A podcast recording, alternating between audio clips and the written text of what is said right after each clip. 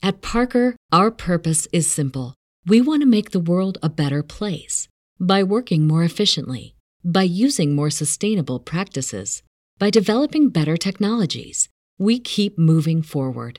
With each new idea, innovation, and partnership, we're one step closer to fulfilling our purpose every single day. To find out more, visit parker.com/purpose.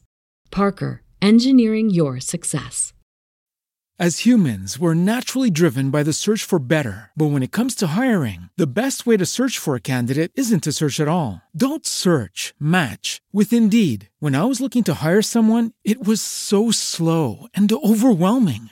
I wish I had used Indeed. If you need to hire, you need Indeed. Indeed is your matching and hiring platform with over 350 million global monthly visitors, according to Indeed data, and a matching engine that helps you find quality candidates fast. Ditch the busy work. Use Indeed for scheduling, screening, and messaging so you can connect with candidates faster. And Indeed doesn't just help you hire faster. 93% of employers agree Indeed delivers the highest quality matches compared to other job sites, according to a recent Indeed survey. And listeners of this show will get a $75 sponsored job credit to get your jobs more visibility at Indeed.com slash podcast. That's Indeed.com slash podcast. Terms and conditions apply.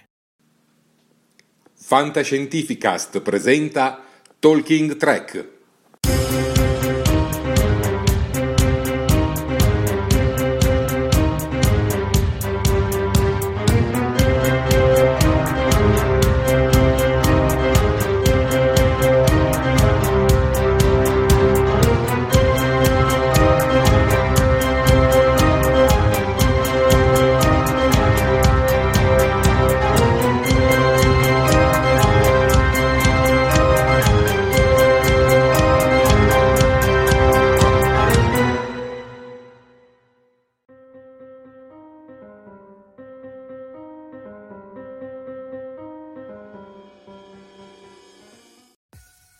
Buonasera popolo dell'ultima frontiera e ben collegati in questa nuova diretta di Talking Track. Da come potete vedere io sono Max, anzi no scusate, sono Jared, che sono il nuovo ospite di Max, qui dentro c'è Max, dentro il segno della flotta stellare. Scherzi a parte, io sono Jared, l'ideatore di questo uh, format e in compagnia con me questa sera c'è Sofia, la nostra studentessa di radio, cinema e televisione al DAMS di Bologna. Buonasera Sofia. Buonasera caro Jared, buonasera anche a Max già che ci siamo e buonasera anche a tutto il nostro calorosissimo pubblico sempre pronto per ascoltarci anche agli orari più impossibili. Purtroppo questa sera Max e Chiara non sono collegati con noi, nemmeno in forma calamaro, per motivi personali e universitari. Mandiamo comunque loro un nostro saluto e speriamo di averli di nuovo con noi la prossima settimana. Di cosa andremo a parlare oggi, Sofia? Allora, caro Jared, questa sera andremo a recensire il quarto episodio della terza stagione, di Star Trek Discovery ovviamente, denominato Non ti scordar di me, diretto da Hannel M uh, Culpepper, che, era, che, è stata la regista dei primi tre episodi di Picard, è scritto da Alan McElroy e Chris Silvestri e pure Anthony Merenville. Praticamente ci ha lavorato un sacco di gente a questo episodio. Però, caro Jared, prima di lasciarti la parola, voglio, voglio, tornare un attimino agli appunti social che, che, che, tanto aprono sempre queste dirette. Allora, io vi ricordo che, come al solito, la diretta va in streaming sia sulla nostra pagina Facebook che sul nostro canale di YouTube. Le cose che dovete fare sono poche e semplici e servono per non fare arrabbiare la Sofia. Per quanto riguarda Facebook, dovete, mi raccomando, mettere un bel mi piace alla pagina, un bel mi piace al video, condividerlo come se non ci fosse un domani e commentare perché più siamo e più ci divertiamo e in più commenti ci piacciono, no? per quanto riguarda invece YouTube dovete assolutamente accedere al canale, ovvio, iscrivervi, attivare la campanellina degli avvisi per essere sempre avvisati ogni volta che andiamo in diretta oppure che pubblichiamo un nuovo video. E ultimo, ma non meno importante, dovete mettere anche un bel mi piace alla diretta, condividere anche qui e commentare, commentare, commentare.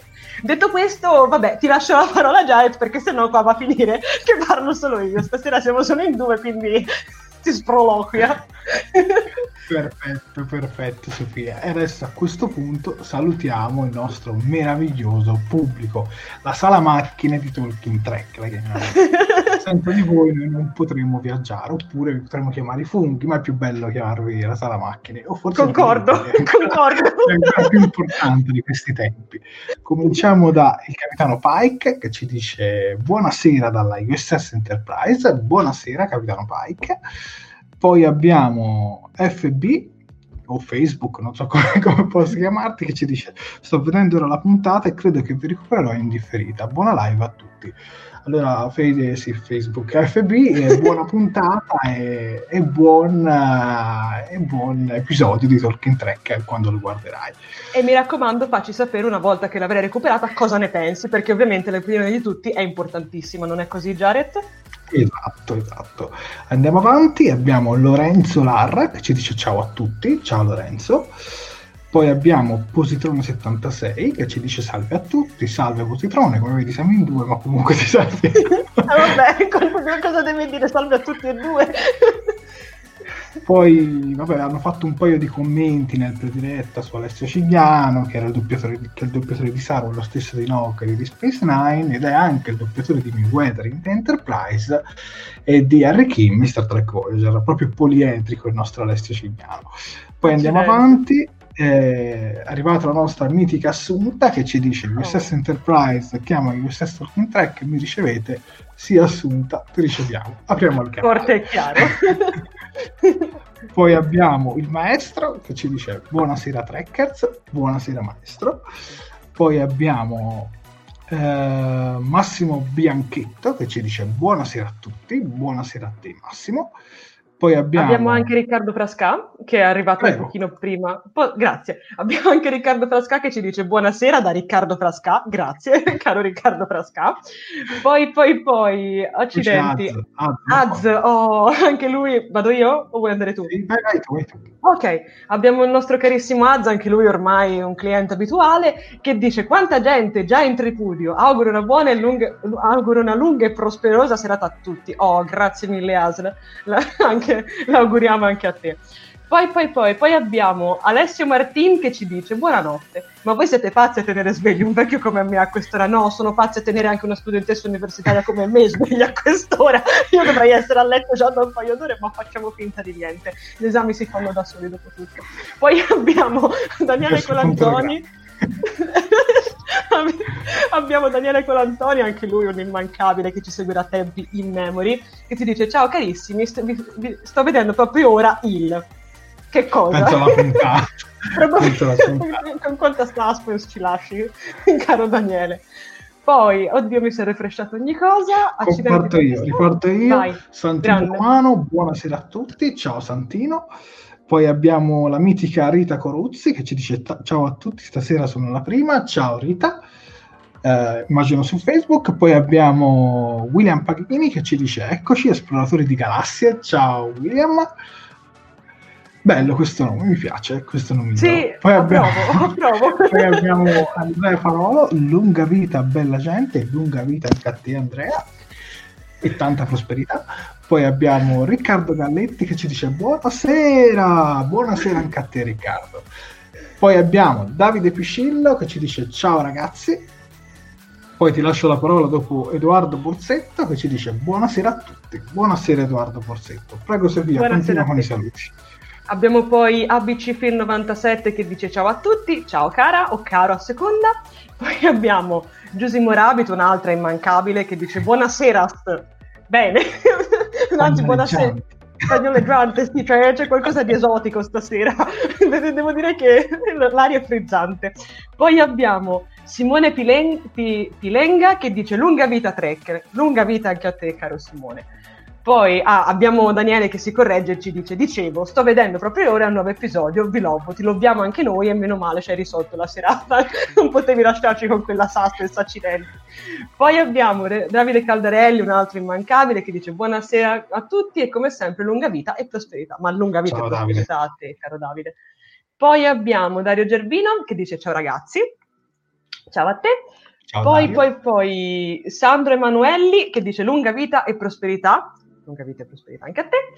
Flavio Galzignato che semplicemente ci fa un lunga vita e prosperità ed io direi che dopo Daniele Amore ti, ti lascio la palla. Infatti abbiamo già annunciato Daniele Amore che ci dice buonasera, buonasera Ciao, anche Daniele. a te caro Daniele. Poi abbiamo Luigi Coppola che ci dice buonasera, ciao Luigi. Uh, William Pachini, saluti a Max e Chiara, rinnoviamo anche noi saluti a Max e Chiara, anche se Max è un simbionte che vive dentro di no. Basta che salutate Jared, automaticamente saluto anche a Max.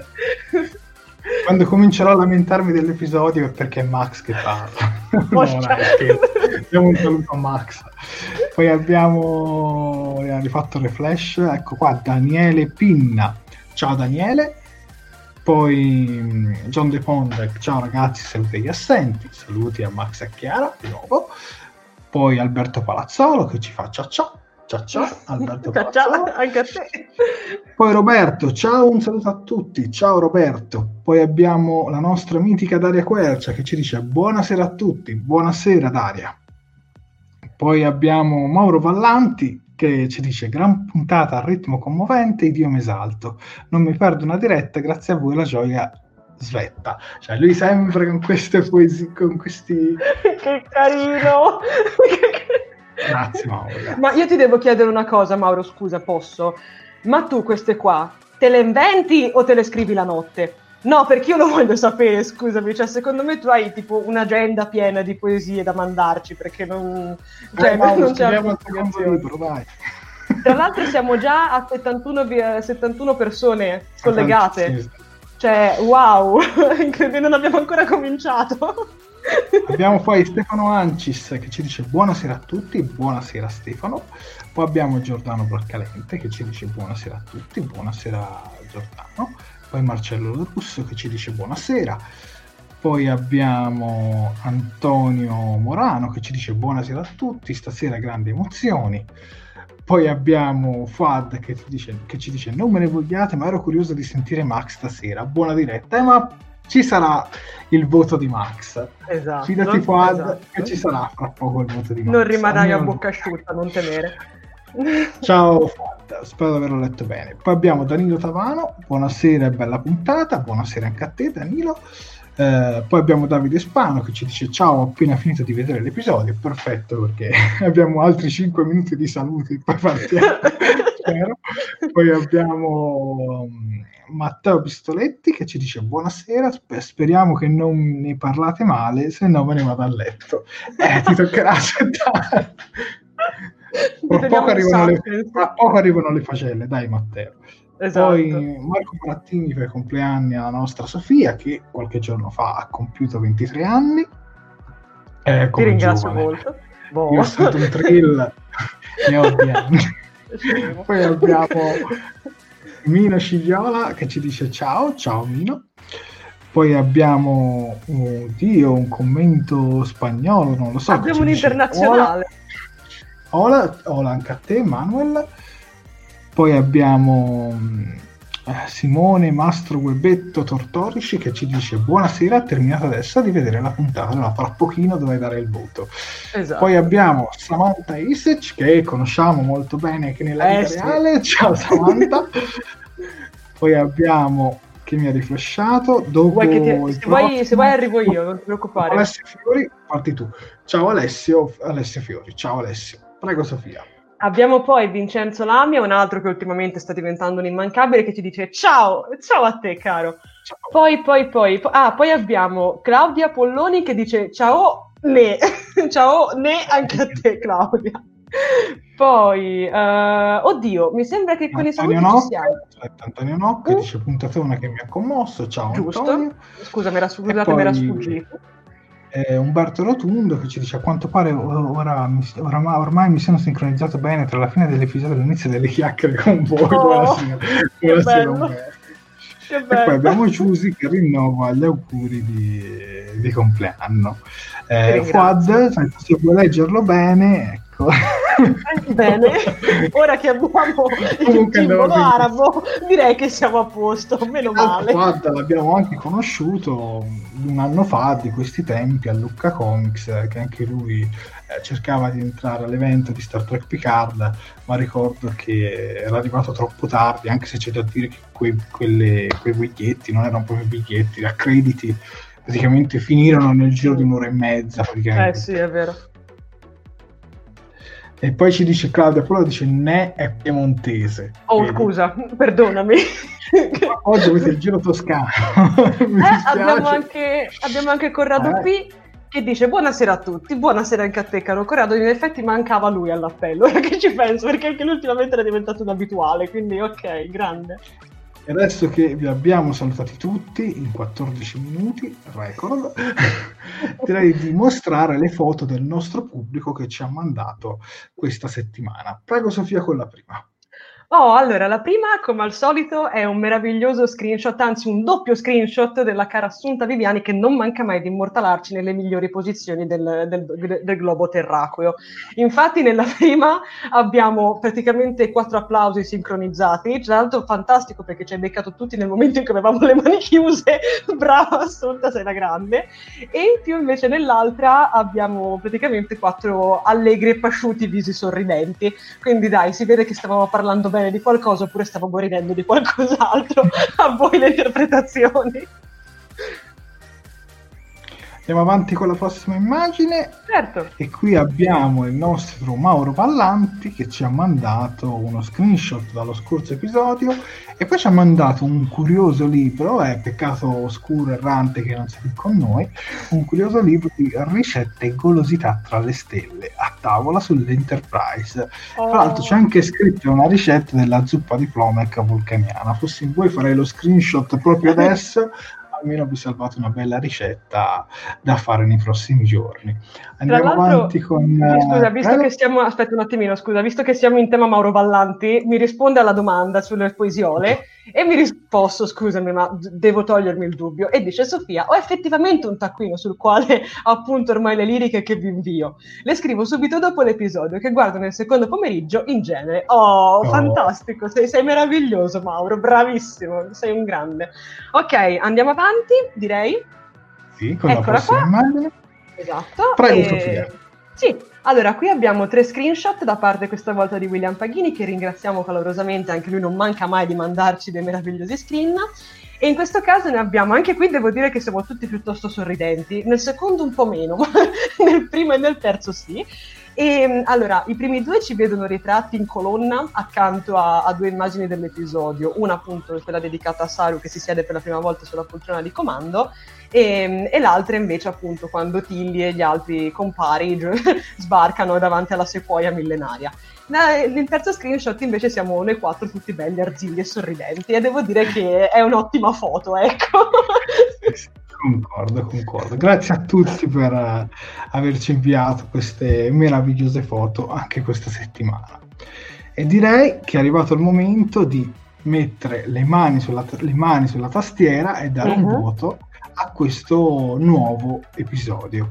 Esatto. Un voto da 1 a 10 e facciamo cominciare Sofia, poi io e poi una sorpresa. E poi anche voi tra le commenti, tanto scrivete i commenti perché ci sarà anche una sorpresa. Prego Sofia. Allora, guarda, ti dirò la verità, questo episodio mi ha stupita.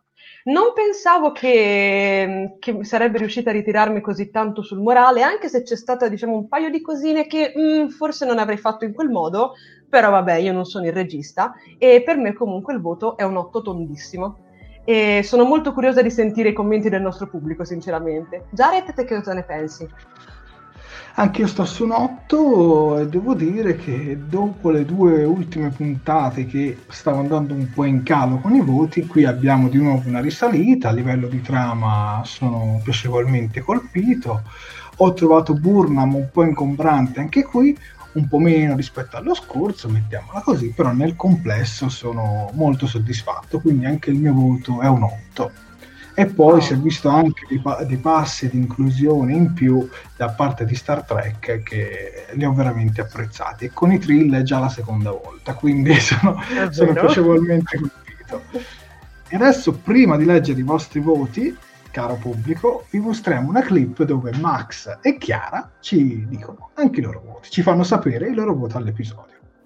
Un caloroso saluto a tutti da Max e Chiara. Siamo qui a parlare dell'ultima puntata di Star Trek Discovery. Max, cosa ne pensi? Qual è il tuo voto? Il mio voto per la puntata di oggi è incredibilmente 8. E il tuo, Chiara? Per quanto eh, il mio sia altrettanto incredibile quanto il tuo, è un 7,5. Ma perché tu hai dato 8, Max? A me è piaciuta la scrittura e la regia dell'episodio, molto televisiva e adatta a Star Trek, secondo me. Barnum era presente, ma non così tanto da darmi particolarmente fastidio. E poi, finalmente, ho visto un concreto avanzamento della trama generale e questo mi è piaciuto molto. E invece, il tuo sette e mezzo da cosa è motivato?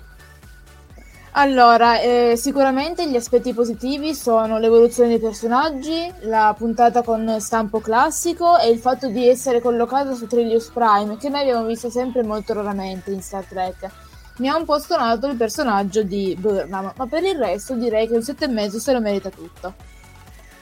Ora tocca a voi da casa esprimere il vostro voto e il vostro giudizio. Noi ci vediamo alla prossima puntata. Sentito Max, adesso tocca a voi. Partiamo subito con i vostri voti.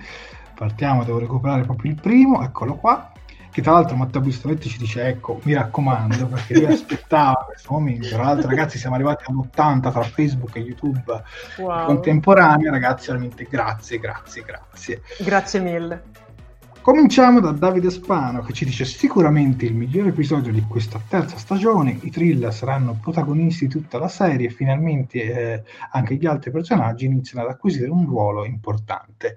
8 e mezzo ci dice Davide Spano. E comunque si parte già con un voto molto alto. Noi della redazione siamo sulla media dell'8, 3,8 e un 7,5.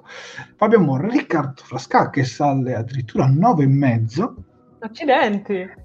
Abbiamo Roberto Politi che ci dice puntata molto bella, voto 8,5, molto dialogo, introspezione e anche qualche scena divertente. Il suo voto è 8,5.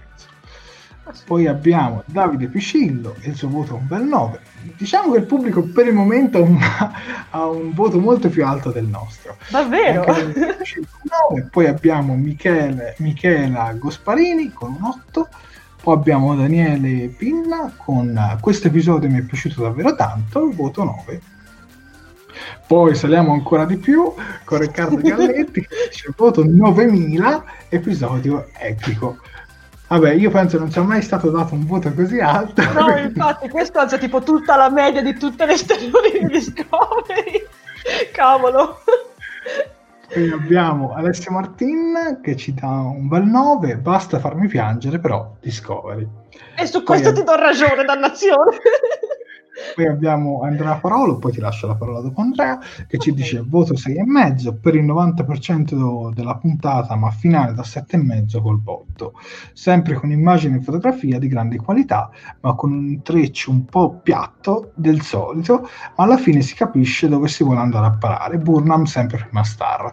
E io devo rimettere gli occhiali che però ho lasciato in macchina. se, vuoi che, Poi... se vuoi intanto andarne a prendere, io continuo con no, i voti. No, è fuori.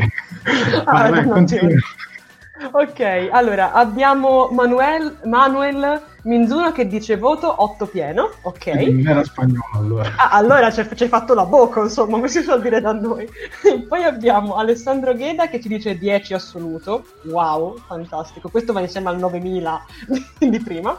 Poi abbiamo Davide Calderelli che dice voto 9, sarebbe potuto essere anche 10 se non fosse stato che devo eh, accodarmi al gruppo che pensa che sia tutto molto Barnum centrico e altri piccoli dettagli. Beh, ormai il discorso è questo, cioè ci siamo tutti quanti resi conto che la serie è incentrata totalmente su, su Michael per il semplice motivo che alla fine è la protagonista, quindi bisogna Vabbè, un po'... Poi, poi dopo ne parleremo sì, sì, bene sì. quando arriveremo a parlarne. Andiamo avanti, Sofia? Certo, allora abbiamo Giordano Bracalente che dice 9, mi sono commosso di nuovo, non sei stato l'unico, fidati. Poi abbiamo Rita Coluzzi dall'8 al 9, quindi siamo a metà. Poi, mezzo, poi 8 e mezzo, sì. Danilo Tavano che dice 8 e mezzo, un bel crescendo, ok, sono d'accordissimo. Matteo Bistoletti che dice 9. E poi, poi ecco qua, abbiamo Mauro Vallanti che torna in carica e dice: Devo ammettere che a tratti mi sono commosso, ho trovato bello e profondo 8, d'accordo con voi. Mentre invece abbiamo un combattuto. Infatti William Paghini ci dice sono molto combattuto, a tratti un po', un po' troppo mieloso. 7. Mitica la scena del cinema. E su questo ci arriviamo, ma ci arriveremo alla fine, quindi William non fare ancora gli spoiler. che non è ancora partito lo spoiler alert. Poi abbiamo Giusimo Rabito che dice io do 8 e mezzo, mi è piaciuto. Anche a me alcune cose non le capisco, tipo la presenza di Gray, ma ripeto, anche di questo qua ne parleremo. Vuoi riprendere tu la palla, Jared? Certo. Eh, poi Alessandro Cheddo ci dice: Ho pianto in due occasioni, magari sarà stato il vino, ma mi sono veramente emozionato. Alessandro, se ci vuoi lasciare anche tu il tuo voto. Poi abbiamo Assunta Viviani che ci dice il mio voto per questo episodio è 9.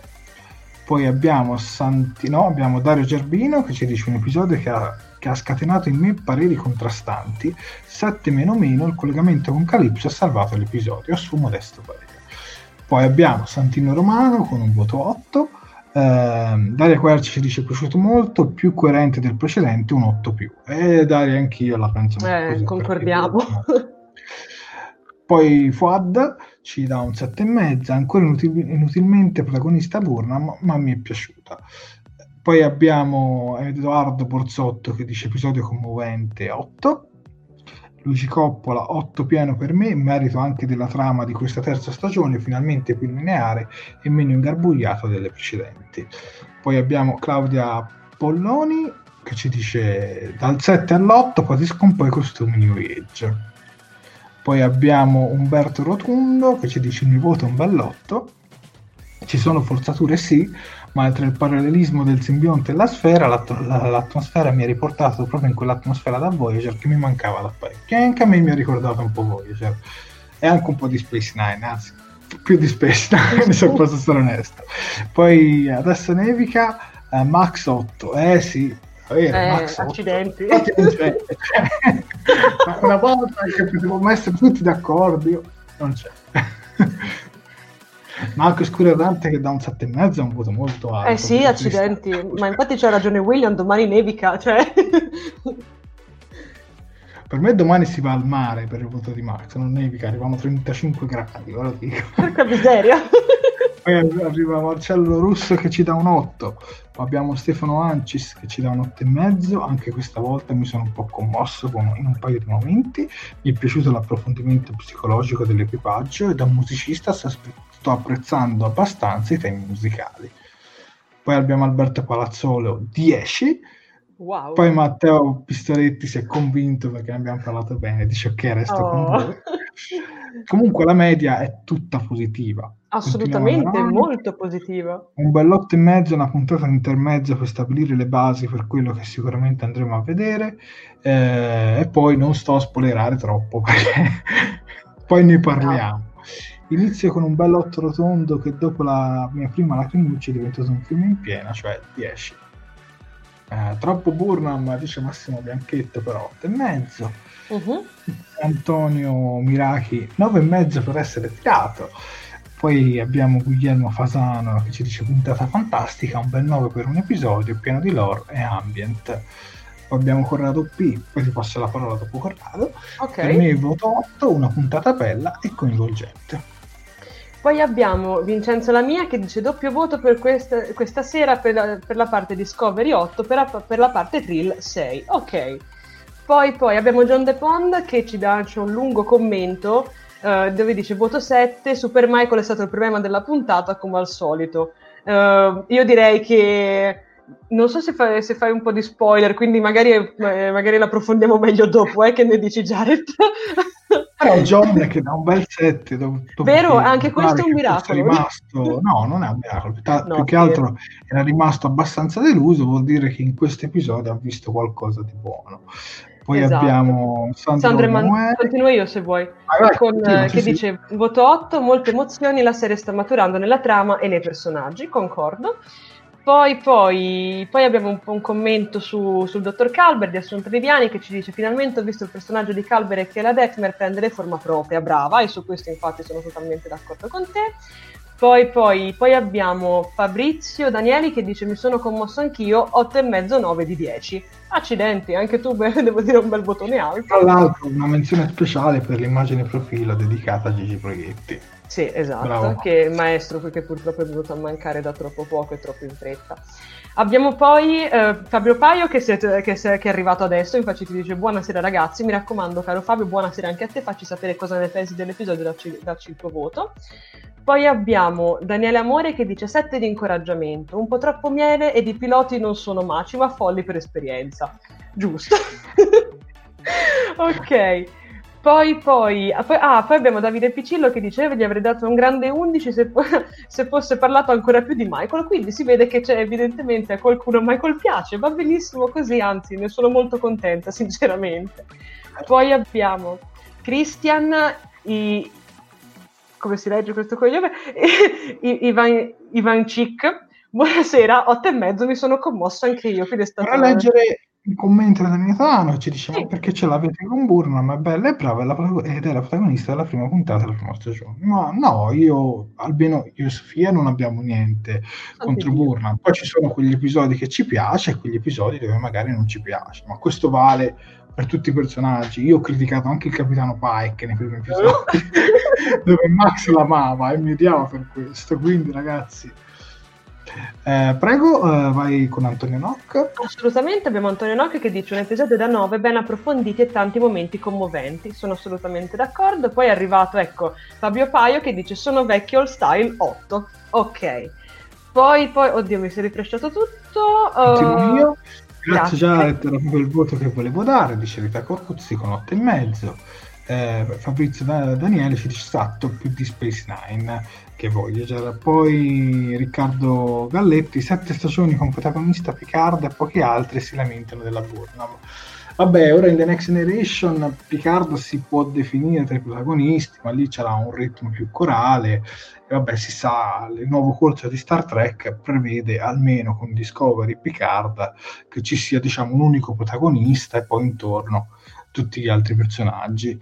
Eh, poi Rita Coruzzi ci dice: Mi ha ricordato molto di Space Nine. Eh, poi aspetta, che non trovo più voti. Ma mi e poi che... credo che abbiamo finito. Sì, eh, sì, mi sa anche a me, sai? Credo che ci siamo. Bene, li abbiamo letti tutti nei 30 minuti. Oh. Direi che Madonna, è, arrivato il momento stasera, di, è arrivato il momento di tapparsi le orecchie perché adesso c'è lo spoiler Alerta.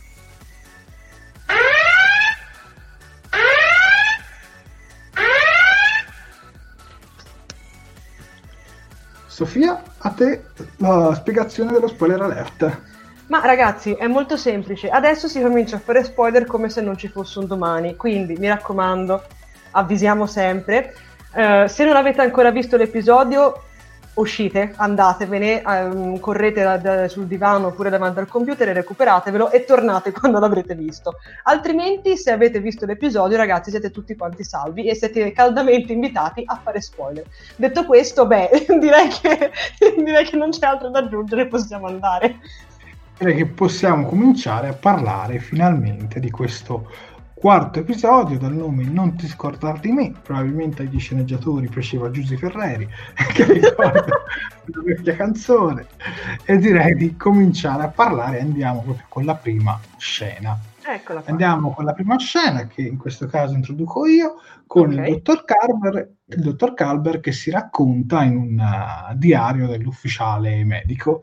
E in questo racconto racconta delle vicende di tutti i membri dell'equipaggio, dove il morale è piuttosto basso, ma si aggrappano tutti alla speranza di ritrovare eh, questa federazione. E da lì eh, si vede per esempio questa scena che vediamo proprio qui davanti, dove lui chiede a Detmer se gli va eh, di parlare. Scena che poi si unirà a una scena finale dell'episodio. Che dire di questa prima parte, Sofia? Di questa Ma, introduzione? Sicuramente è un'ottima introduzione, anche perché come faceva già notare qualcuno prima nei commenti, questo episodio mira in un certo senso a dare spazio appunto alla figura del dottore eh, in un momento così diciamo tragico e difficile come può essere appunto quello in cui si trovano i nostri, i nostri poveri eroi. E, um, a me qua, allora, sapete che io non sono fan né di Calver né di Tilly, non perché ce l'ho particolarmente con loro, ma perché non ho trovato particolarmente appassionante il loro sviluppo, ma qui ragazzi mi hanno fatto ricredere, infatti per me l'otto del voto in parte è dovuto anche allo sviluppo che gli hanno dato.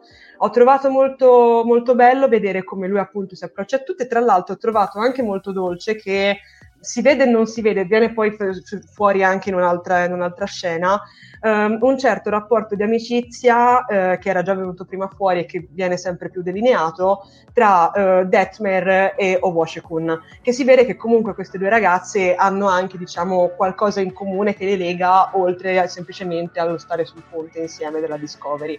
L'ho trovato una cosa molto molto bella e anche qui comunque si apre, si parte col botto per quanto riguarda la fotografia. La fotografia di questo episodio è, è ineccepibile, come, come, al solito Frakes ha fatto un ottimo lavoro. Jared Ma non è di Frakes, non è di Frakes, uh, è di Calpeppi.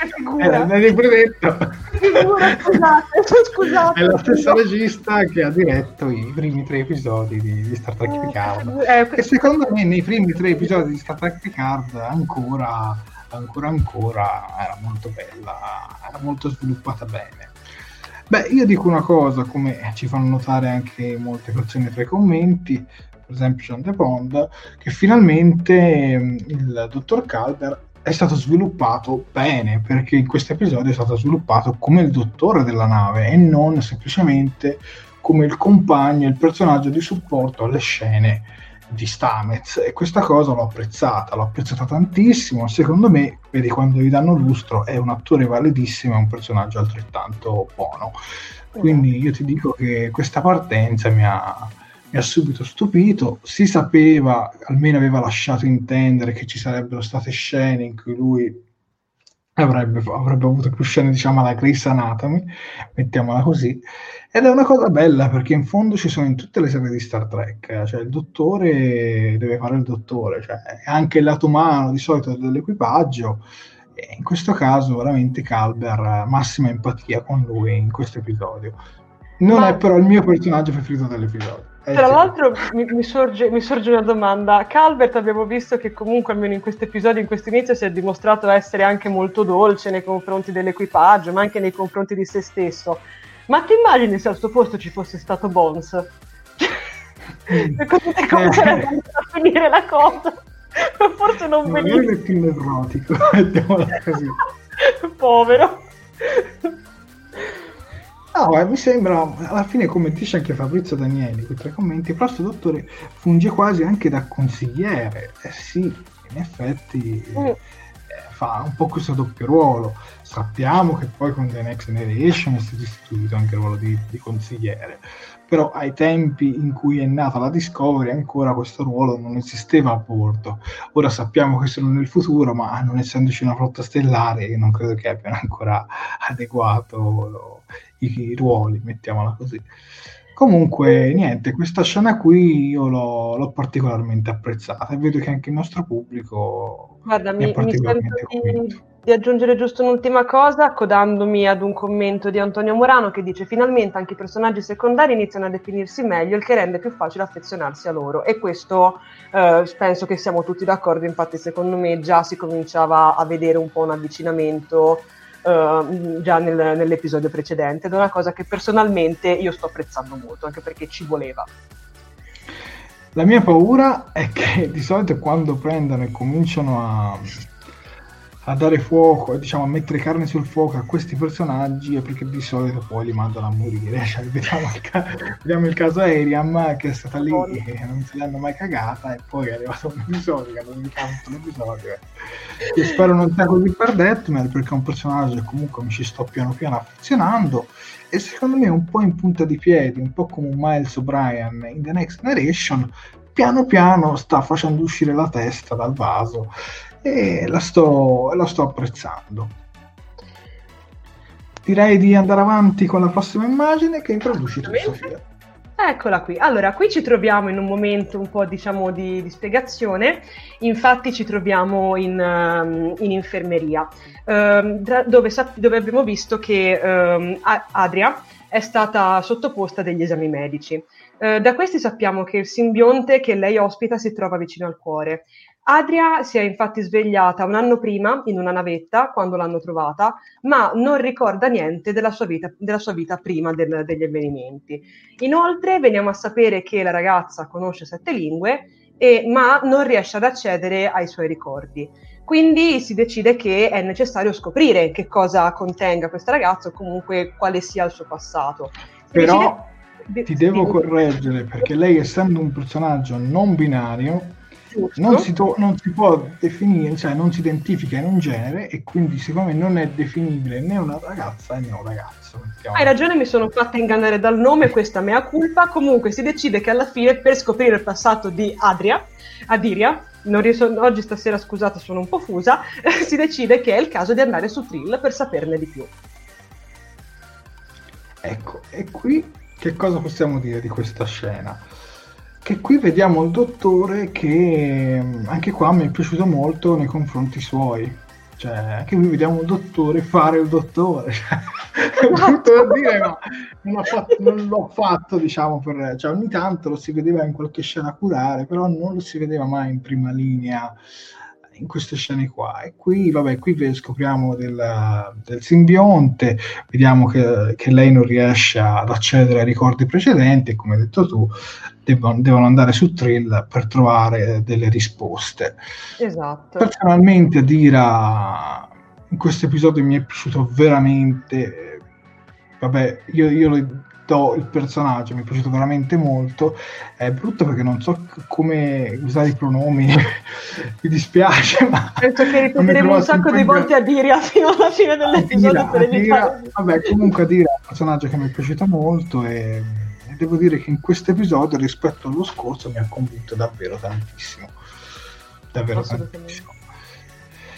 A differenza dei Trill che hanno il simbionte nel ventre, infatti lei ce l'ha vicino al cuore. Infatti, e poi scop- scopriremo anche perché, scopriremo poi andando avanti con l'episodio anche come mai. Comunque sì, mi, mi, mi, mi, ricollego un attimino al tuo discorso a dire veramente un ottimo personaggio. Avevo molta paura quando l'avevano introdotto all'inizio, nello, nello scorso episodio, che se ti ricordi non mi aveva convinto così tanto, cioè l'avevo presa molto per un ok, è arrivato questo, adesso vediamo cosa combina. Devo dire che però sì, per me è promosso, a pieni voti.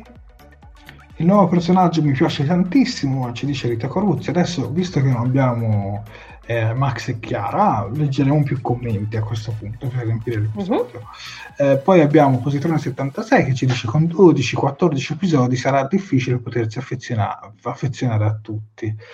E in effetti, però a me piacerebbe se Adira rimanesse a bordo della Discovery anche per altre stagioni, cioè rimanesse eh, un personaggio cavolo, sì. fisso. Sì, se, potrebbe essere molto interessante come cosa, potrebbe, sì, potrebbe riservare molte sorprese, almeno anche secondo potrebbe me. Potrebbe fare la fine di Giattrino, che comunque rimane a bordo, ma poi non si vede, per almeno sono due episodi che non si no, vede. Povera gente. L'attrice ha un contatto da guest star e quindi non la vediamo in tutti gli episodi. Probabilmente quando non la vediamo, perché probabilmente sarà in sala macchine a, a scassinare qualcosa. Mettiamola così. Adira mi ricorda mo- molto la bellissima Ezra Dax ed effettivamente anche a me Fabrizio mi ha ricordato molto Ezra Dax. Eh, Fuad ci corregge, ci dice al momento comunque parla di sé al femminile, per cui per ora direi che si può parlare di Adira al femminile. Ok, Fuad. E infatti mi sembrava, ma infatti è per questo che dicevo lei. Dava del lei in una scena. Sì. Quindi magari sì, magari ha ragione proprio Fuad.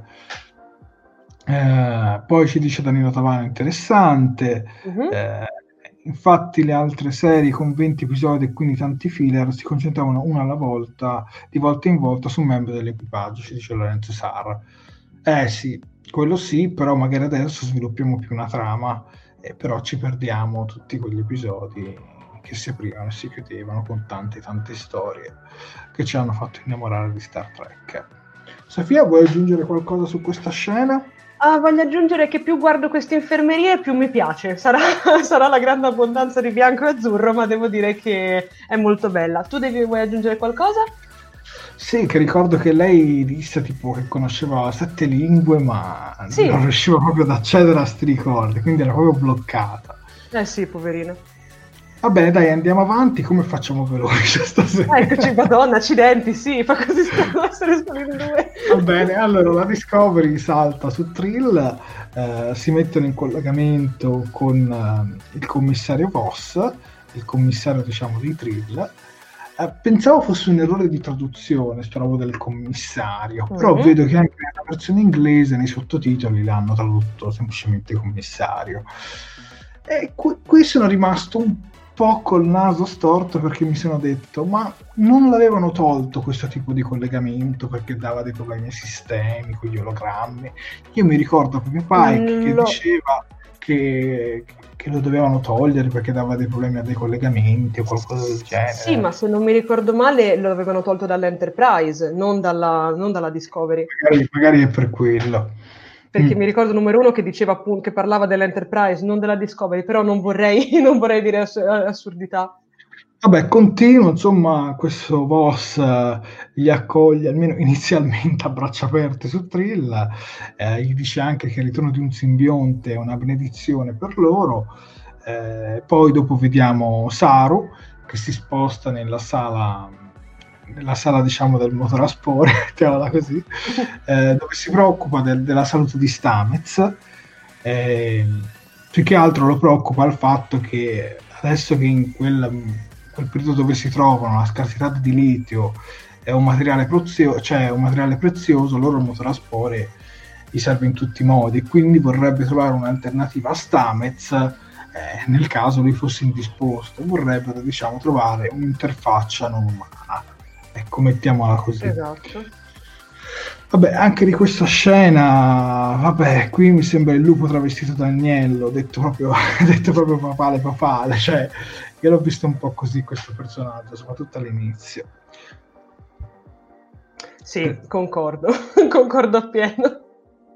Poi abbiamo Riccardo Galletti che ci dice sì, il problema era sull'Enterprise, poi a quanto pare, se vogliamo ascoltare il canon, poi verrà eh, tolto da ovunque questo servizio qua olografico perché diciamolo tutto non è brutto da vedere però io identifico questo tipo di ologrammi più con Star Wars eh, quando c'è R2D2 che proietta il messaggio alla principessa Leia. Cioè io, io, la vedo più una tecnologia da, da, Star Wars comunque fatta molto molto bene eh, ci mancherebbe. Eh, non lo usavano sulla Discovery perché dà fastidio a Pike ci dice Davide Fiscello eh, Se posso esprimere... A questo penso si riferisca Mauro. Sì, era riferito a, a pers- alla scena precedente. Anche perché è dolcissimo lui. Eh, guarda, un amore proprio, una sonrina proprio a modino. Prego Sofia. No, io devo dire che allora, vabbè, di questo primo inizio ve ne abbiamo parlato tanto. Più che altro io volevo sottolineare che sto continuando ad apprezzare particolarmente ehm, il, il, modo di fare di Saru in veste di, di, capitano. Lo sto apprezzando veramente tanto perché cioè, mi, fa, mi fa, come si dice, come si dice qui in Toscana, schiantare, che si alterna in momenti dove, dove sa essere molto supportivo, molto carino, molto do- a momenti in cui è praticamente passivo-aggressivo. Infatti nel momento in cui lui parla a Stamez e gli dice guarda Chicco, devi, devi trovare un'alternativa, non è che gli stia dando molte, molte possibilità. Cioè, ovviamente lui lo sta facendo perché appunto per tutto il discorso appunto del delitto e anche un po' probabilmente perché insomma un po', un po', lo preoccupa anche la situazione di Stamez però insomma cioè, non è che gli dia molta alternativa. E sinceramente questa cosa l'ho apprezzata. Non so se anche a te è piaciuto vedere appunto Saru continuare a svilupparsi. adesso non è più un comandante è un capitano. Esatto. E, e, tra l'altro mi sembra che pian pianello ci stia anche prendendo un po' gusto con il discorso del potere. E infatti potrebbe anche essere, mh, prendendola molto con le pinze, quasi anche si potrebbe vedere come un po' l'evoluzione della specie di cui tanto ci hanno parlato nella stagione precedente, dove appunto ci fanno capire che i kelpiani passano dall'essere delle prede a dei predatori, quindi ci sta che l'evoluzione li porti anche ad avere un carattere più, più sicuro, più, più, forte. Molto interessante, voglio vedere fin dove si spinge. Secondo me la prossima volta prende a sberle qualcuno. Beh, sicuramente su, sull'interfaccia io cap- capisco il problema, perché cioè, obiettivamente loro non adesso avranno delle scorte di litio ma finiranno esatto, eh, esatto. quindi giustamente poi dovranno sempre saltare è brutto il Hai termine. capito? Esatto. E giustamente poi sappiamo che Stamets non può supportare più di un tot di salti, Esatto. quindi serve un'interfaccia diciamo non umana. Eh, mi ricordo che poi Tilly prova a dire la sua, ma Infatti, infatti anche qui mi volevo... come dire, ma non dire cavolate, tipo non farmi Infatti- perdere tempo.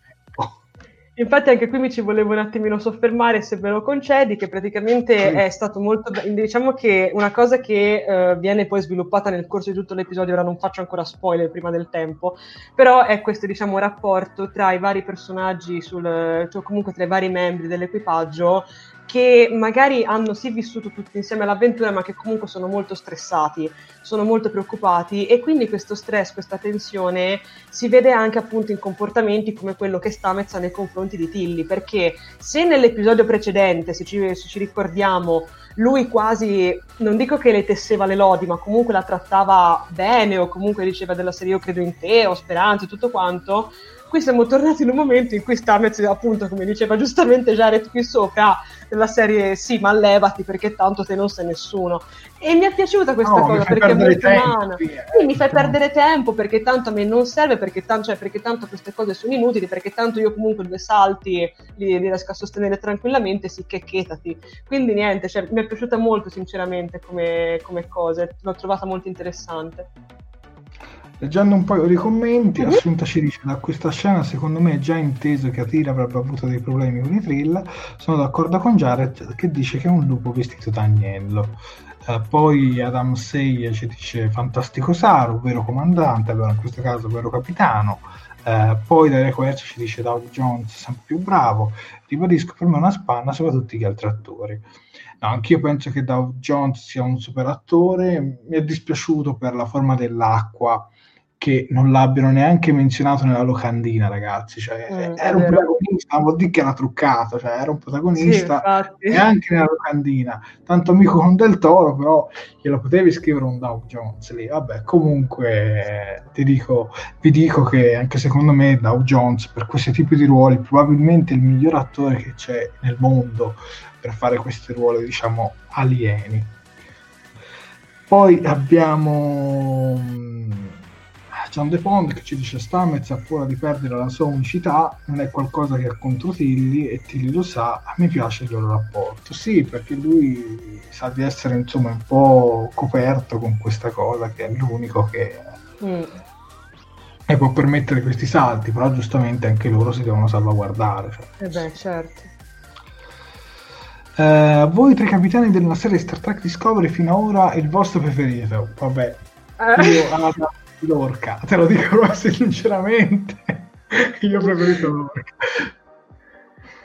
Oddio, è una domanda un po' difficile. Allora, se devo andare a sentimento, sinceramente ti vado anch'io per l'orca, perdonatemi. Eh, però poi subito dopo arriva Saru, soprattutto perché sono veramente curiosa di vedere che cosa combina. Voglio vedere fi- appunto fin dove si spinge.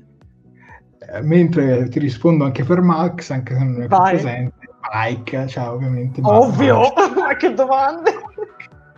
Forse Chiara, forse Chiara, boh, Giorgio quella buona, non lo so, a parte Giorgio quella buona non è mai arrivata sulla Discovery, soltanto, soltanto, soltanto quella, quella diciamo dell'impero, che poi è stata capitano per un mezzo episodio.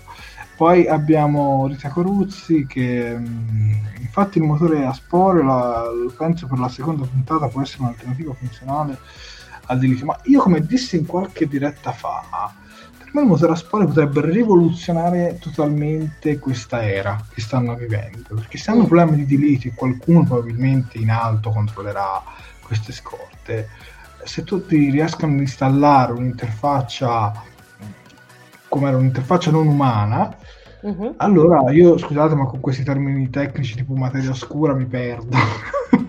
Ve lo dico proprio sinceramente. Insomma, magari riescono a risolvere anche un problema su scala, mon- su scala mondiale, su scala universale, come la possiamo definire. Eh, OT Max avrà dato alla puntata 7,5. Eh, Max ha dato 8 alla puntata. Esatto. Dico, dico questo. Per la puntata puntata di, Ma- di Michael. Max ha dato 8 e Errante ha dato 7,5. Sette e mezzo, sì. Sì, sì, anch'io Lorca, ci dice Danilo Tavano, eh, Riccardo Calletti ci dice Team Lorca Forever, beh, Lorca Aspetta, c'era un commento bello che era un, di un carisma unico, però da Requercia per esempio dice Pike, però io voglio dare fiducia anche a Saru, voglio vedere Ma sì, infatti. Per, per adesso mi ricordo un po' una Genway, vi spiego. Mm. Come Genway sappiamo che Genway la nave si perde in un'altra, uh, un altro quadrante e quindi si trova a ripartire da zero lontano dalla federazione, lontano da tutti i valori che tutti conoscevamo. E anche Saru sta affrontando una situazione totalmente simile. Eh certo. Quindi un pochino questa situazione mi ricorda un po' una sorta di Genui e non è assolutamente un difetto, anzi mi sta piacendo. Andiamo avanti con la prossima scena, Sofia. Assolutamente, eccola qui. Introducila, prego. Ok, allora, in questo caso noi vediamo Calber che va a trovare Michael nei suoi alloggi. Uh, Michael continua a cercare informazioni sul crollo o il Born, come lo vogliamo chiamare, e um, Hugh vorrebbe che fosse Michael... Eh, il grande fuoco in italiano. Il grande fuoco in italiano, scusate. Um, e in pratica cosa succede? Che allora nel frattempo, e questo mi ero dimenticata di dirlo, nella scena precedente uh, vediamo che viene formata una, una, squ- una, piccola squadra per riportare Adiria sul, per accompagnare Adiria sul pianeta. Uh, in questa squadra uh, Michael dice di, volere, ehm, di voler mandare Hugh. Uh, cosa succede? Che però Hugh vorrebbe che fosse Michael ad accompagnare Adira su Trill e non lui, uh, visto che ha un problema emotivo non medico e Michael sembra la persona diciamo, più adatta per accompagnarla. Um, infatti, ma, infatti uh, Hugh parla di una, di una, crescita post-traumatica e che, che Michael già ha ed, ha ed ha affrontato, mentre Adira è solamente all'inizio, quindi le potrebbe essere molto di aiuto. A questo punto vediamo Bornham e Adiria che scendono, una, che scendono con una navetta su Trill. Um, nel mentre non ci fanno vedere la scena non ci fanno vedere la scena là esatto tra l'altro se posso permettermi ci sarà poi un piccolo errore di montaggio perché eh, lo puoi dire subito Vai. posso dirlo subito in pratica c'è un piccolo errore di montaggio all'interno di questo episodio perché eh, è vero che loro non ci fanno vedere eh, loro due, a Michael e a Dira che scendono giù sul pianeta con la navetta ma poi... fanno vedere la navetta che scende. Ah sì, è vero, ce la fanno pure vedere. Ma poi loro vengono ritirate su con il teletrasporto. Quindi la navetta praticamente è stata regalata al pianeta dei thriller. È rimasta lì come souvenir. Ok, ottimo. E, ehm, appunto, oddio, oddio, oddio, aiuto. E non è, e non è neanche difendibile perché non è che sono scappati da un conflitto, cioè poi hanno esatto. fatto pure pace. Esatto. Perché... Bella mettere Esatto di storia. Esatto. Nel frattempo, poi, inoltre, oltre appunto al, dopo il colloquio con, con Michael, eh, Calber va a parlare con Saru per riferirgli un pochino com'è lo stato psicofisico di tutti i vari personaggi, di tutti i vari, scusate, membri dell'equipaggio, facendo notare che comunque la tensione alle stelle e sono tutti pronti praticamente a saltarsi alla gola l'un l'altro, cosa che abbiamo appena visto succedere in, in sala.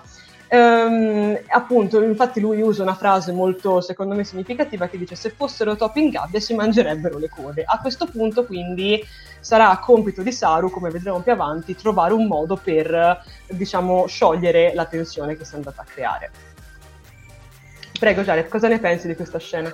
Allora, di questa scena, sarò onesto, per me poteva scendere benissimo Calber sul pianeta, cioè... Mm allora, capisco il discorso del tu hai affrontato questo trauma questa, e invece lei all'inizio magari tu puoi aiutarla.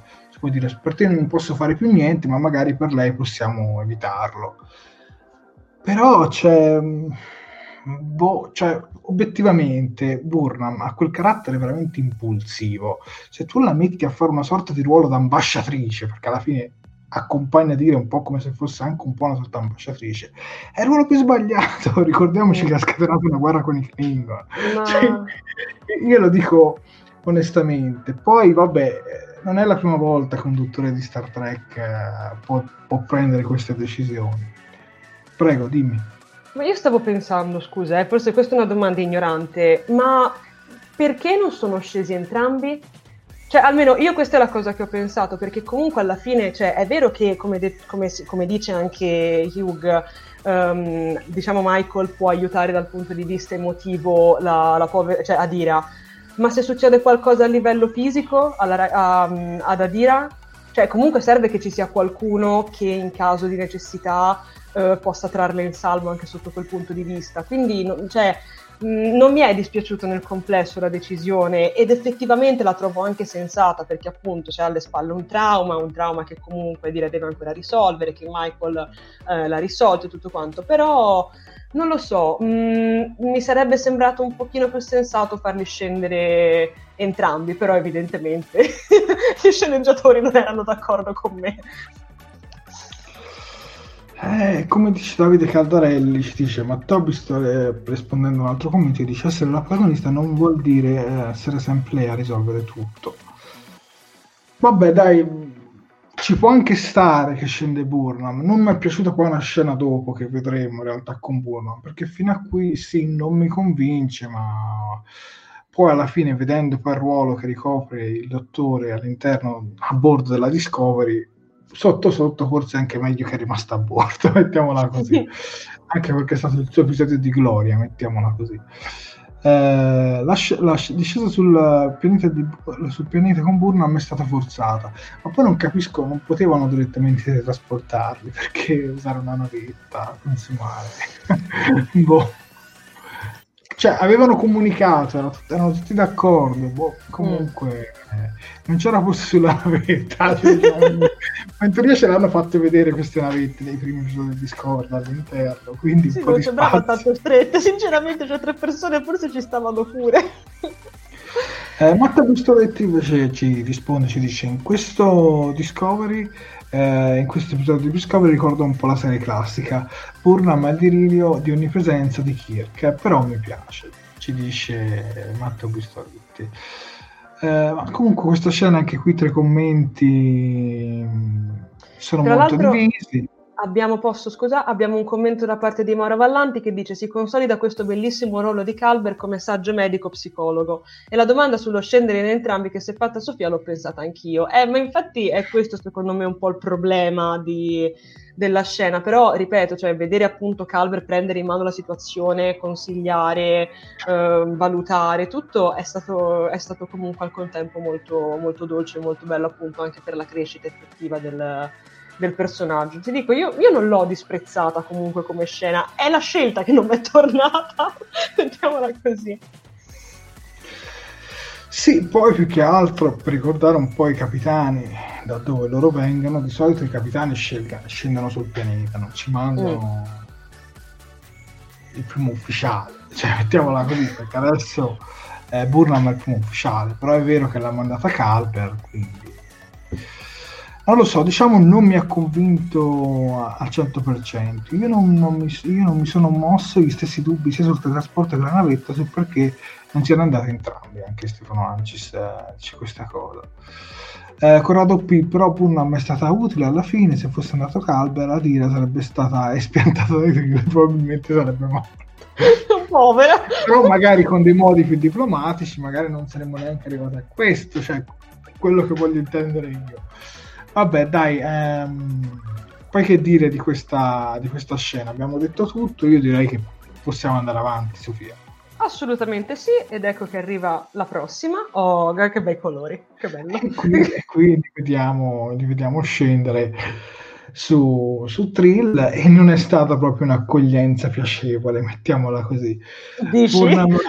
Burnham e Adira scendono sulla per- superficie del pianeta, fanno la conoscenza di una delegazione di Trill e al loro interno c'è il guardiano Z, che dovrebbe essere quello con la divisa rossa, Mhm. e poi abbiamo, eh, che me l'ero scritto, vediamo, se, me le- vediamo se le ritrovo, poi abbiamo il leader Pav, che è quella, quella- che è quella vestita di bianco, la donna vestita di bianco, e poi vabbè, poi abbiamo il commissario Voss che abbiamo visto anche, che abbiamo visto anche nella, nella chiamata, eh, nella chiamata, insomma, nella- nel collegamento eh, a bordo della Discovery.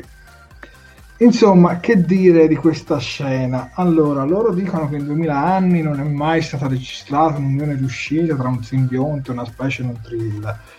È vero, con The Next Generation ci avevano provato con Riker, ma non è che era finita proprio bene, mettiamola così. Poi, insomma, iniziano un po' a discutere, vorrebbero separare Adira dal simbionte, eh, il commissario Voss dice che non è una giurisdizione della federazione, dopodiché ragionando bene fanno le loro scuse, però insomma non, gli, gli ortano quasi di dire vabbè, noi, noi togliamo il simbionte, però andatevene, cioè proprio li obbligano a, ad andarsene. Praticamente. Poi, poi hanno detto che la popolazione è stata decimata dopo il crollo, non credo che ci siano più ospiti validi per eh, accogliere i simbionti, perché magari una cosa che non tutti si ricordano è che non è che ogni trilla accoglie il simbionte, diciamo il simbionte lo accolgono pochi eletti. Eh, purtroppo da quel che pare nemmeno loro potevano ospitare il, il simbionte. Mm. Poi il, quello, diciamo, quello più buono, il guardiano Z, quello vestito di rosso, eh, dice ma li potremmo portare nelle caverne di Macalà, eh, dove il simbionte forse può comunicare, eh, ma gli altri membri insomma la vedono un po' come un'aberrazione questa esatto, cosa. non sono molto non d'accordo. sono, proprio, non sono proprio d'accordo. Invece per Burnham al contrario dice no ma invece questo unione è un miracolo fra un umano e, e, e un thriller insomma. Un thriller, sì.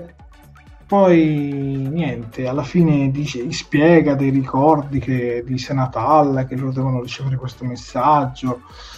Però insomma questi thriller non ne vogliono proprio sapere dopo No. poco vengono diciamo Burnham e Adira vengono attaccati da boss e sei uomini e qui Burnham non mi piace perché si difende in modo secondo me troppo eccessivo e Mm. non convenzionale per la federazione nel senso che quando la persona si era arresa che senso aveva dargli quel colpo di phaser a bruciapelo ok che Eh, era sì, su sì. stordimento perché era su stordimento perché poi lo rivediamo dopo però, boh, questa, questa scena così me l'aspettavo più da un Tyler o da un eh, Lorca, mettiamola così, che magari escono un po' da un ambiente diverso, ma da un membro della federazione, per quanto lei sia cambiata, insomma, l'ho trovata eccessiva. Oddio, sì, in effetti concordo con te sul fatto che questa scelta di Michael è un pochino, diciamo, difficile da, da difendere. Io sinceramente, appunto, voglio vedere molto della serie, appunto, comunque c'è, c'è- c'è un cambiamento anche non solo esterno ma anche interno di, di Michael, appunto, dato da- dal fatto che è stata separata dalla Discovery, dalla federazione, eccetera, eccetera, e quindi appunto è plausibile che lei affronti in modo molto diverso delle situazioni che magari in, momen- in momenti- cioè in altri momenti avrebbe, avrebbe appunto affrontato con la diplomazia. Però, come ci fa notare anche Riccardo Galletti, non sono dei bei periodi e Michael si adegua. Quindi probabilmente per quella situazione, per come si stava mostrando, quella era l'unica cosa che lei si sentiva di fare, anche perché comunque alla fine, eh, se ci si pensa, il nostro caro Z, mi sembra che si pronunci così, correggetemi se sbaglio, non era presente in quel momento, quindi lei non aveva certezze che comunque, cioè che sarebbe bastato arrendersi per arrivare alla salvezza. Cioè, chissà dove li stavano portando. Alla fine è lui che poi rivela a Michael che poco più avanti ci sono, avranno tro- avrebbero trovato le caverne, ma alla fine lui non sa, cioè lei non sa nulla. Quindi, secondo me, allora un po' tirata per i capelli, ma comunque è, è sensata. Per come Ma la io io. avrei fatto, avrei, avrei fatto, ti dico il prigioniero, ma mi sarei fatto poi scortare in queste caverne. Mm. E avrei fatto un po' così. Poi per l'appunto passa proprio casualmente. Arrivano i nostri.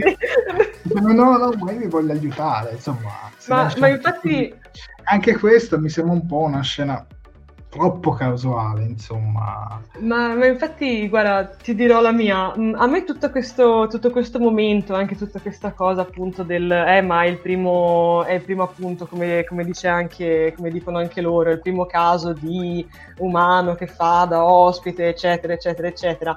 Mi ha ricordato un po' tutto il discorso del, del classico predestinato, del classico prescelto, che è sempre presente nella, nella letteratura e nella filmografia fantasy e che qui quindi ovviamente alla fine deve arrivare alla, alla, fine del suo cammino, che per carità è giustissimo, infatti l'ho anche apprezzato, però ecco, uh, non lo so, me l'ha un po' ricordato anche questo, cioè mi è piaciuto anche molto, a parte vabbè, come si vede anche dall'immagine, secondo me una cosa che stravince per, per il discorso del pianeta Trill sono i colori.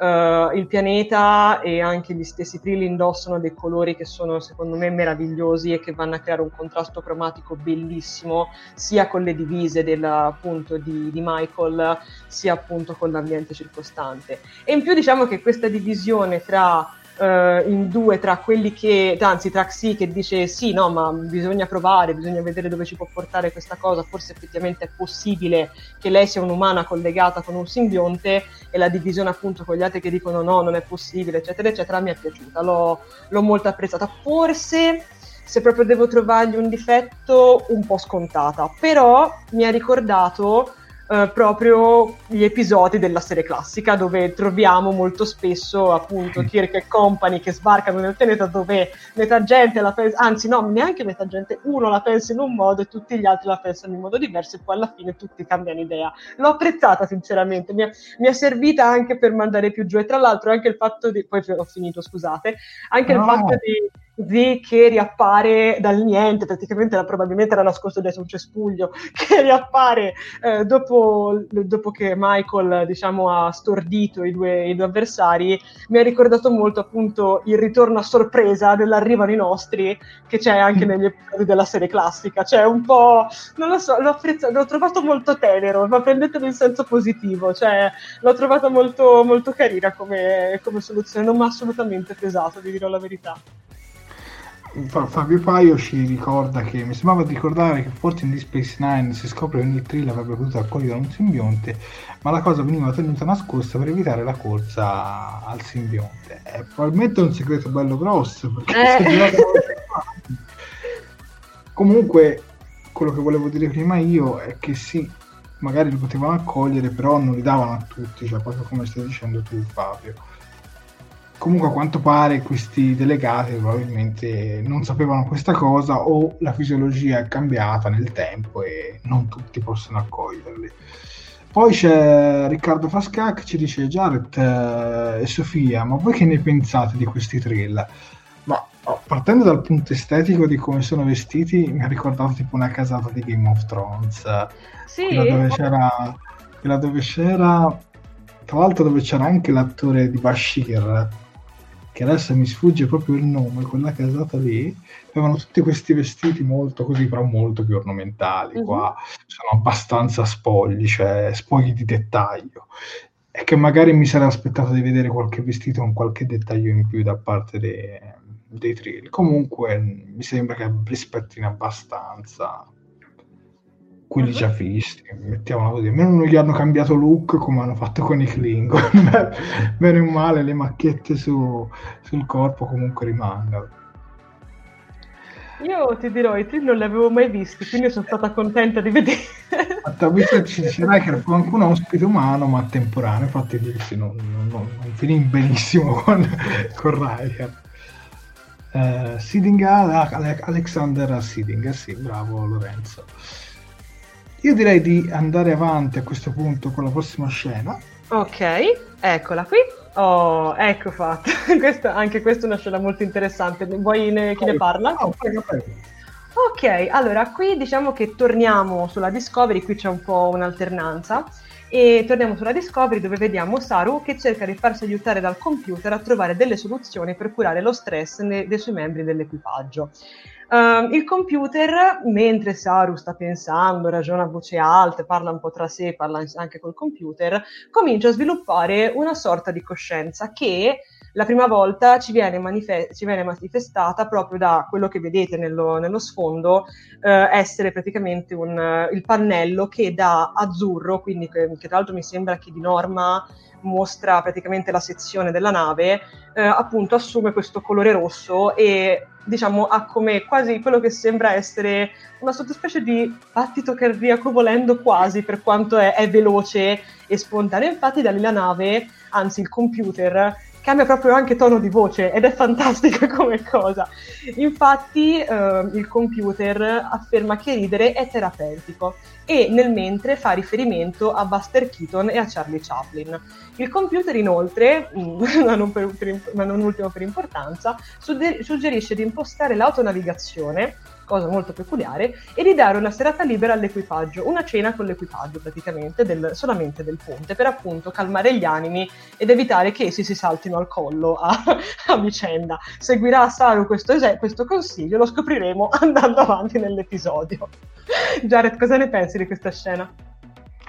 Prima volevo rispondere a un commento oh, sì. ad Alessandro che è da ma l'orecchino di Trill, eh, credo, credo, forse tutti confondi con i brujeriani, credo. almeno io non ricordo un orecchino. Eh, allora, su questa scena, vabbè, collegamento a Calypso. Ovvio. Cioè, Alessandro, collegamento a Calypso, dove vediamo che il computer eh, diventa quasi una forma di vita autocosciente, mettiamola così, a bordo della nave. Allora, la scena in sé l'ho trovata anche simpatica, mettiamola così, però mi aspettavo che Saru provasse a fare qualche verifica perché se ti succede una cosa del genere devi attivato l'allarme rossa avevi cercato qualche, se ci fosse stato qualche intruso qualche entità sulla nave. Ma lui tranquillo tranquillo gli dà pure ascolto cioè, questa cosa anche qui. Eh. è stata un po' troppo leggera come scena non lo so e invece, invece secondo me ci sta, cioè appunto proprio perché è leggera ci sta, perché vuole essere appunto secondo me anche un po' la, la scena comica della, della, situazione. Infatti a un certo punto il computer comincia a parlare dicendo tipo ma perché non gli dai tipo una giornata di shopping intergalattico? Eh, cos'altro dice tipo appunto il cinema. Cioè, voleva essere un po' un, un siparietto comico che io sinceramente ho trovato molto apprezzabile. Il fatto che Saru non si fosse fatto nessun dubbio riguardo al cambiamento soprattutto di voce che accidenti se si nota um, effettivamente all'inizio mi ha lasciato un po' col naso storto, però poi ho pensato, ma se noi torniamo a parlare al solito del discorso della nave in quanto personaggio, quindi che viene considerato un personaggio, effettivamente forse ha senso che lui tante domande non se le faccia perché passatemi il termine, si fida della nave in un certo senso. Comunque la conosce e quindi, non lo so, magari più che insospettito è incuriosito di vedere dove, dove vuole arrivare, quindi non lo so, l'ho, l'ho, voluta vedere in un modo un pochino più, un pochino più strano, però ecco, non è male secondo me come scena ci sta. Secondo me si fida più del suo istinto. Diciamo, sì, vogliamo, certo. proviamoci, dai, proviamoci. Sì, esatto, tanto che, che mai è una cosa che no? È una cosa che un capitano dovrebbe fare. Quindi. Esatto. Eh, allora, leggo, leggo, un commento di Davide Caldarelli che ci dice: Questo potrebbe essere un momento fondamentale perché se la Discovery comincia a diventare autonoma, siamo alla versione Star Trek di Kit Super, super Casa che, diventi, che diventa autonoma. Eh sì, è vero. Penso è vero. anch'io. Ma nel mio giro ci dice: Fu così che nacque Zora. Infatti, collegandoci all'episodio Calypso, che quello, se non ricordo male, era mille anni dopo, qui siamo 930 sì. anni dopo. Addirittura 931 se, se calcoliamo è passato anche un anno. Quindi sì, il collegamento sicuramente c'è. È un computer colto e buon gustaio ci dice ci dice Quercia questa è una delle forzature che mi hanno fatto storcere il naso. La si poteva risolvere meglio la fusione della nave con la sfera, ci dice Umberto Rosmundo. Ma più che altro avevi fatto una verifica, cioè almeno allarmati, cioè cambia una cosa del genere. Io proverei a dire ma cos'è sta cosa? Invece lui no, non si fa neanche le domande. No, non niente. eh sì, qui un po'... Insomma, Massimo Bianchetto dice sarà intuito quello che dice nel, nella scena finale, come, come, ho detto anche prima, ci dice Massimo Bianchetti, Bianchetto, eh, sembra di rivedere la coscienza di Ultron, ci dice Lorenzo Zarra subito Manuel eh, Alessandro Caddo ci dice subito dopo la puntata sono andato a vedere il corto il corto Calypso lo short tracks che è uscito ormai quanto tempo fa?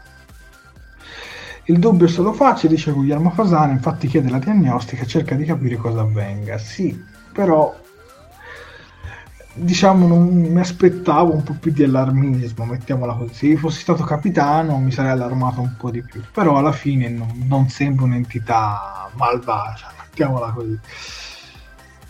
Eh, Davide Pisciglio, sì, ma l'entità prende il controllo della nave. A me sembra assurdo che non faccia niente. Infatti, Davide la pensa proprio come me.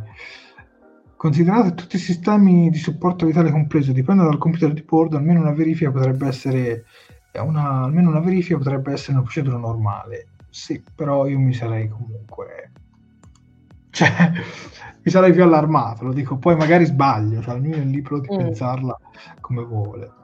Beh, sì, diciamo che una verifica ci sarebbe servita, ecco. Con navi stellari senzienti non finisce sempre bene nell'universo sci-fi. Ci vogliamo ricordare la nave senziente di, di Paris in Voyager? Quindi voglio dire, non finì proprio benissimo. Quindi, eh no. Infatti, infatti, come sottolinea, um, posso scusa, infatti come sottolinea CIS ok no scusa il tuo nome non lo so leggere, dice sto notando che lo stile delle porte della nave sembrano delle bare, questo è un altro oscuro presagio insieme alla, come dire, alla, mm, alla centralità di, quasi centralità di, di Detmer, che sia tutto un oscuro presagio per farti capire che siamo, che siamo alla frutta, lo scopriremo solo andando avanti. Vabbè ragazzi, a me mi ricorda anche un po' Mass Effect, il videogioco, questa cosa del computer eh, che, diventa un po' un, un, personaggio della nave, oppure eh. Stefano Ancis ci cita Kubrick con la, la 9000. In 2001 di Spazio, beh, beh, ovvio. Vabbè dai, diamogli la fiducia al computer, perché dai, tanto non mi sembra che poi in Calypso diventi un cattivo personaggio, però un cattivo personaggio, una cattiva entità, ecco, chiamiamola più così. Poi che dire, Sofia, di questa scena? Abbiamo detto un po' tutto, mi sembra, no? Mi sembra proprio di sì, sinceramente. Quindi si potrebbe dire che se non hai altro da aggiungere possiamo andare avanti. Per me possiamo andare avanti. Ok, eccoci qui. Ah, eccoci arrivato a quella scena che mi ha fatto un pochino storcere il naso. Poi, vabbè, Guarda, te la lascio. Torna... Burnham, Adira e il, il guardiano Z arrivano in queste caverne di Macalà, non ho idea di come si pronunciano, comunque vengono scortati insomma, da questo guardiano. A primo impatto mi ricorda molto i luoghi che si erano visti anche in Space Nine con queste, con queste vasche. Sicuramente un luogo molto suggestivo, Adira comincia a sentirsi un po' al sicuro, eh, la, fa, la, cambiano, gli fanno cambiare vestito, la fanno tra l'altro dice anche che non è il suo stile, eh, la fanno entrare in una di queste vasche e, e, poi mettono una roba dentro questa vasca che mi sembra sia tipo una sf- sfera di immunità, qualcosa del genere. Sì. Addirittura in italiano l'hanno anche cambiato il nome. Sì, in italiano l'hanno anche cambiato. Che permetterà di controllare i livelli, insomma, diciamo cercare di non, far, di non, farla andare in compulsione. Ecco, io esatto. questi termini tecnici, tra l'altro, dico anche come dicono, eh, il controllare i livelli di isoboramina, sì, vabbè. Se qualcuno è dottore mi aiuta. Perché, vabbè, comunque, insomma, niente, qui c'è questa scena dove dove poi Adira entra dentro, comincia a diventare ovviamente instabile perché altrimenti cosa la mettevano a fare quella sfera, eh, vengono poi scoperti dagli altri thrill eh, che, che, poi arrivano su queste caverne, Adira si trova a delle convulsioni e indovinate chi entra nella vasca? Borna e lì mi ci arrabbio perché dicono ci sono 3-4 thrill, quanti diavoli erano arrivati loro lo sapranno di più, saranno più esperti di queste cose, cioè perché devi far entrare l'umana che non, che non ne sa niente, che si butta così alla cieca? Eh, perché... Allora, tu mi puoi dire che per una questione di legame, di fidarsi, sarebbe uscita da lì. Ok, ma allora buttaci il guardiano Z, che, che, che è stato l'unico trill che si è dimostrato, diciamo, buono con loro Mm. Cioè, io questa scena qui che Burna mentre nella vasca, come ci fa notare Ma, anche eh... Roberto Politi, l'ho trovata l'ennesima forzatura per regalare a Burnham un altro quarto d'ora di gloria, perché se no eh, non era contenta. Cioè, ma, ma, io non me la prendo, poi ti lascio parlare.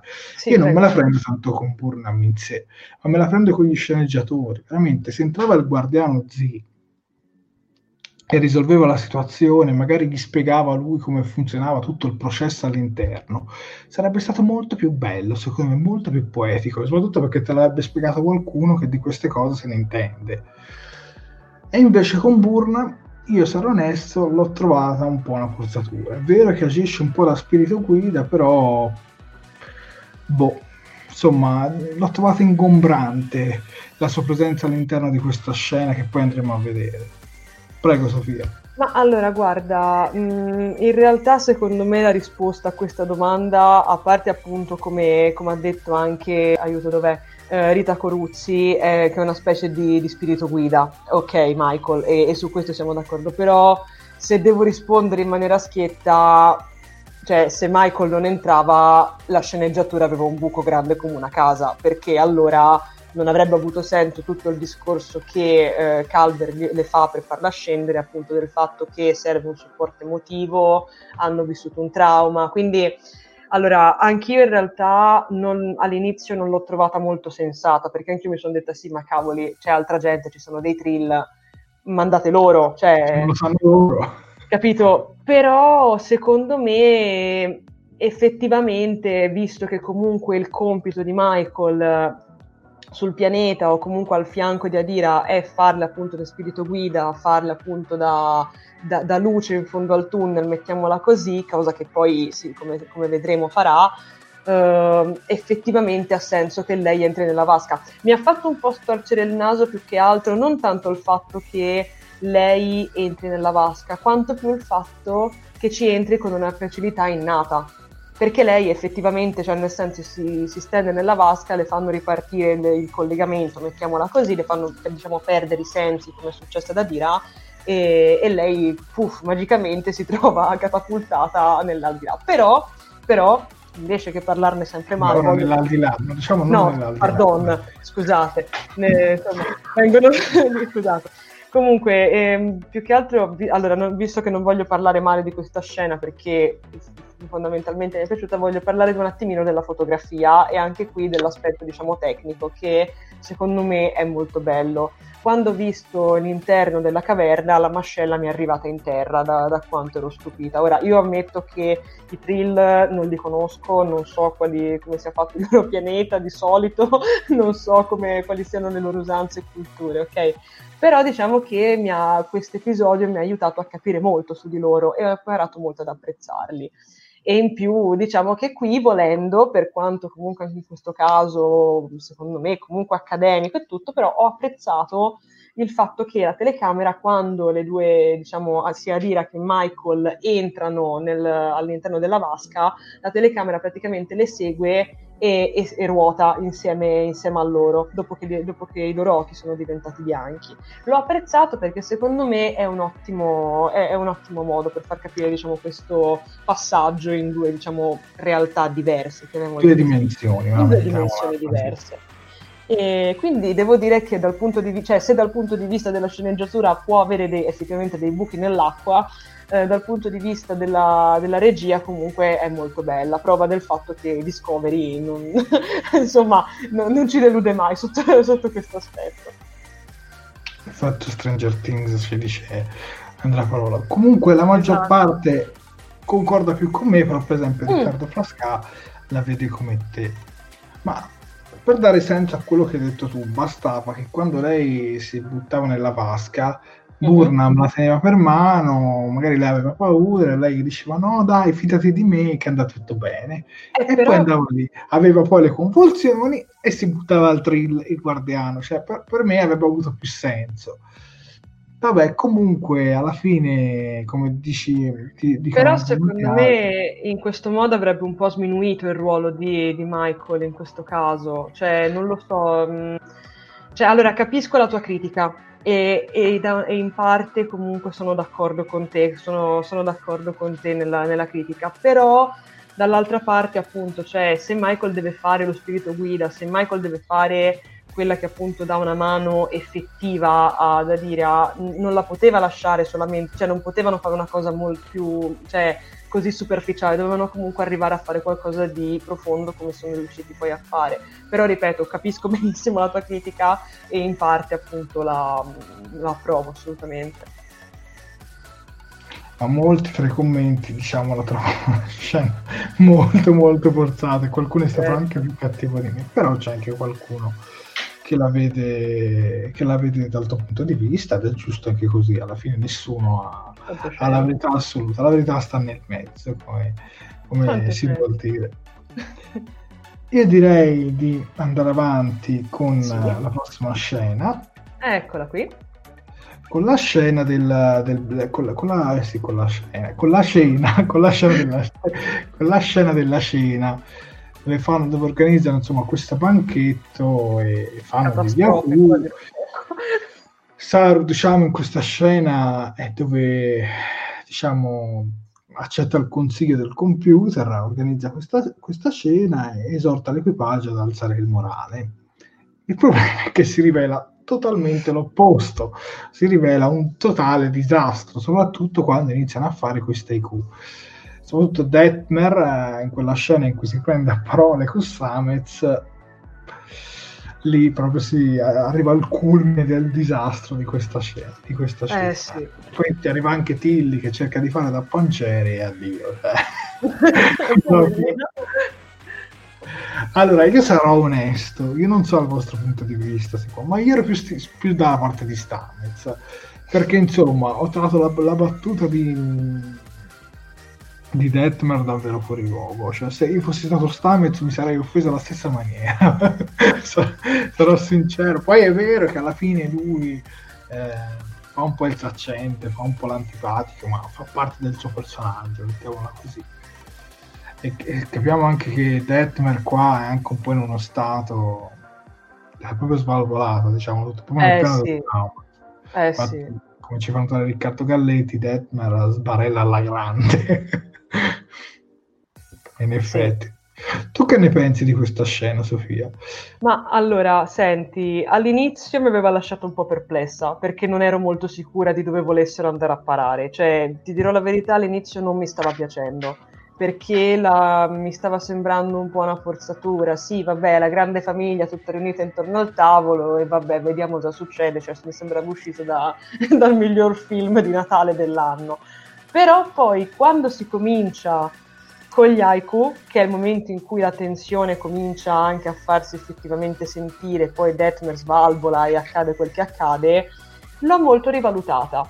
Perché, allora, a parte che, vabbè, bisogna dire una cosa, Uh, il, come dire, la prima che fa partire un po' la provocazione dell'Aiku è la Giorgio, che evidentemente in questa stagione serve a provocare, perché sta praticamente provocando tutti. Cioè, n- non mi stupirei se facesse saltare un pianeta. E lei per mettere sempre dito nella fiaga. Eh sì, sì, ma lei è fantastica per questo. Cioè, io le voglio tanto bene per questo, perché cioè, lei è sempre pronta a mettere il dito nella piaga e a fare più male.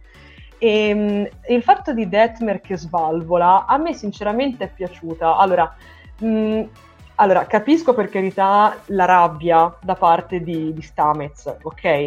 Anche perché effettivamente non è che, De- non è che Detmer stia tirando fuori delle parole molto piacevoli per, per fare questi haiku. Però mh, mm, mentre la guardavo mh, mm, mi veniva un po' da pensare, ma è effettivamente Detmer quella? Cioè, nel senso, mh, è, è, chiaro che non ci sta con la testa, perché come, tu, come molti ha subito un trauma e tutti sappiamo che un trauma purtroppo ognuno lo vive un po' a modo suo.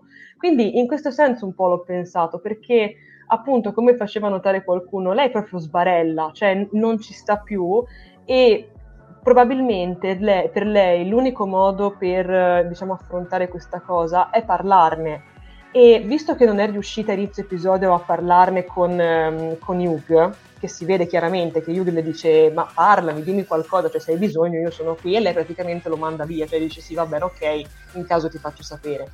Vedere appunto Detmer che usa questa cosa dell'aiku anche in modo piuttosto cattivo, si può dire, per esternare la sua emozione, mi è piaciuta perché effettivamente, come dice appunto Daria Quercia, è autentica, cioè nel senso potrebbe essere un'effettiva risposta ad un trauma. Quindi sinceramente l'ho molto apprezzata. Così come, attenzione, ho apprezzato anche il tentativo di Tilly eh, si becca la seconda, menzione, la seconda menzione positiva da parte mia, di appunto cercare di placare un attimino gli animi. E altrettanto mi è piaciuto il povero Saru che poverino ci è rimasto malissimo alla fine se ci si pensa. Quindi ti dirò quando ho finito la scena devo dire che l'ho rivalutata totalmente. Quindi bravi.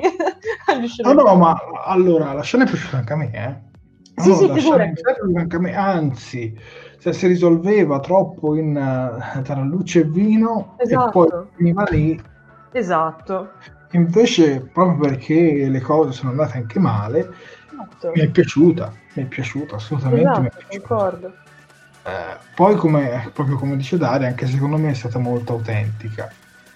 Io però, come ti ripeto, io se, se ero lì a tavola avrei dato ragione a Stamets. a me, ma a me c'è soltanto un aspetto che mi ha lasciato un po' l'amaro in bocca di questa scena, che vi ripeto mi è piaciuta tanto, ovvero il personaggio di Rino, di Jet Rino. Io avrei voluto vederlo lì. Eh, oramai io la considero un po' un membro anziano, mettiamo così. Vero, invece, invece no, non c'è. Cavolo. Con di lei, appena ho visto che mancava, mi ho detto, ma come mai lei non c'è? Mm, è vero. Tra l'altro un'ultima cosa che voglio sottolineare, che in realtà ho notato un po' in tutto l'episodio, è che secondo me la Giorgio sta tramando qualcosa con Linus, o Linus come lo vogliamo chiamare. A me se lo può mangiare. Ma anche secondo me, cioè, cioè veramente sta, cioè, sta, tramando qualcosa con lui, perché se ci si fa caso, effettivamente, anche nel corso della, della scena al, al banchetto, esatto, loro due sono seduti accanto cioè, cosa che se, la Giorgio, per come la conoscevamo prima, mai si sarebbe messa a sedere accanto a, a, un alieno del genere. Quindi, secondo me, stanno tramando qualcosa. È già da un paio di episodi che ci fanno capire che c'è un minimino, come dire, di intesa tra loro due. Quindi... Magari nascerà un flirt. Secondo me no, No, secondo me non è, non è, un flirt, secondo me è più appunto qualcosa che stanno tramando loro due e sono curiosa di vedere fin dove, se, fin dove la spingono. Comunque già nell'episodio del ghiaccio tra di loro... Sì, esatto. C'è il secondo episodio già tra esatto. loro qualcosa. Dav- Davide ci ha scritto un commento che non posso passare, mi dispiace. passo questa, passo questa di mano che secondo me se la intendono, ma eh, la Giorgio, il caro Linus. eh, sì. Salutiamo Adam 6 che va a dormire. Buonanotte Adam. Buonanotte. Vabbè, comunque questa scena mi pare di aver letto un po' da tutti i commenti che ha convinto un po' la maggior parte di voi. Tilly non ha calmato gli animi, anzi, eh beh, ma fare da panciera a volte può fare anche peggio. Cioè, eh sì, come in questo caso. benzina sul fuoco, troppo. Va bene, dai, andiamo avanti con la sì? prossima scena che introduci tu. Eccoci, allora questa è una scena bella, bella lunga. Allora, questa infatti ci, si, ci, viene subito presentata come una scena molto onirica, dove infatti abbiamo il viaggio attraverso i ricordi di Adira. Uh, Michael infatti cerca Adira dentro, dentro la vasca e dove ehm, si scopre che collegandosi ai fili che sembrano diciamo, circondare tutto, tutto l'ambiente, Adira accederà ai ricordi del simbionte. Um, praticamente cosa succede? Che grazie a questi collegamenti noi scopriamo delle parti legate appunto al suo passato. Si comincia con uh, una scena dove vediamo uh, Gray, che è un trill steso sul lettino, e scopriamo che uh, lui è innamorato di, di, di Adira e infatti si scopre che era il suo ragazzo. E, sapp- e, scopriamo anche che loro si trovavano a bordo di una nave generazionale che stava cercando la federazione. Uh, erano entrambi me- membri orfani, però, come dice anche lo stesso Gray, avevano l'un l'altra. Uh, Gray era un ospite e stava per ricevere il suo simbionte, infatti si capisce che il, il, grande giorno si sta avvicinando. Gray infatti poi riceve il suo simbionte e i due cominciano ad avere delle difficoltà nel loro rapporto. Um, cosa succede? Che uh, mentre i due stanno, diciamo, piano piano risolvendo, e tra l'altro Adira regala una, una bellissima coperta razzo a, a Gray, Uh, la nave viene attaccata. Gray rimane, um, rimane diciamo, mortalmente ferito e in Adira viene trapiantato il simbionte per fare in modo che le memorie dei, appunto, de, appunto de, del simbionte non vadano perdute. Um, quindi cosa succede? Che alla fine, una volta stabilito questo, questo legame, una volta diciamo riuscita a ristabilire questo contatto con i ricordi, Adira rivede tutti i suoi ospiti. Um, uno tra l'altro, se non mi sbaglio, e qui Jared correggimi, in uniforme di in uniforme stile Picard, giusto? Sì, dei, dei, tempi di Star Trek Picard. Dei tempi di Star Trek Picard. Esatto. E poi finalmente vediamo anche il, il caro eh, Sen Natal che finalmente si decide a palesarsi ai, ai nostri occhi. Vuoi continuare tu? Che, ho, che se no ho paura di perdermi. Um, quindi, Vabbè, eh. che dire di questa scena? Cioè, questa scena qua è bellissima. Per sì. me è la scena più bella dell'episodio e soprattutto Star Trek Citazione Daniele Pinna. La nave non viene attaccata ma colpita da un asteroide. Grazie Daniele Pinna. Grazie mille. Questa scena è bellissima e soprattutto vediamo anche eh, un ragazzo trans e un, un, personaggio non binario in una storia d'amore che qui Star Trek eh, supera ancora quelle barriere ed è veramente bella, bella, bella, bella. Perché esatto. si ricorderà in Deep Space Nine c'è stato il primo bacio, non mondiale, ma diciamo il primo bacio eh, tra due donne in Star Trek. E qui ne vediamo un altro momento storico in Star Trek Discovery. Sinceramente, io, come ho sempre detto, per chi si lamenta del politicamente corretto di Star Trek, cioè è aria fritta perché obiettivamente Star Trek è sempre stato politicamente corretto prima ancora che venisse coniato il termine. Cioè Star Trek è sempre stato vicino a tutti e non ha mai lasciato nessuno indietro.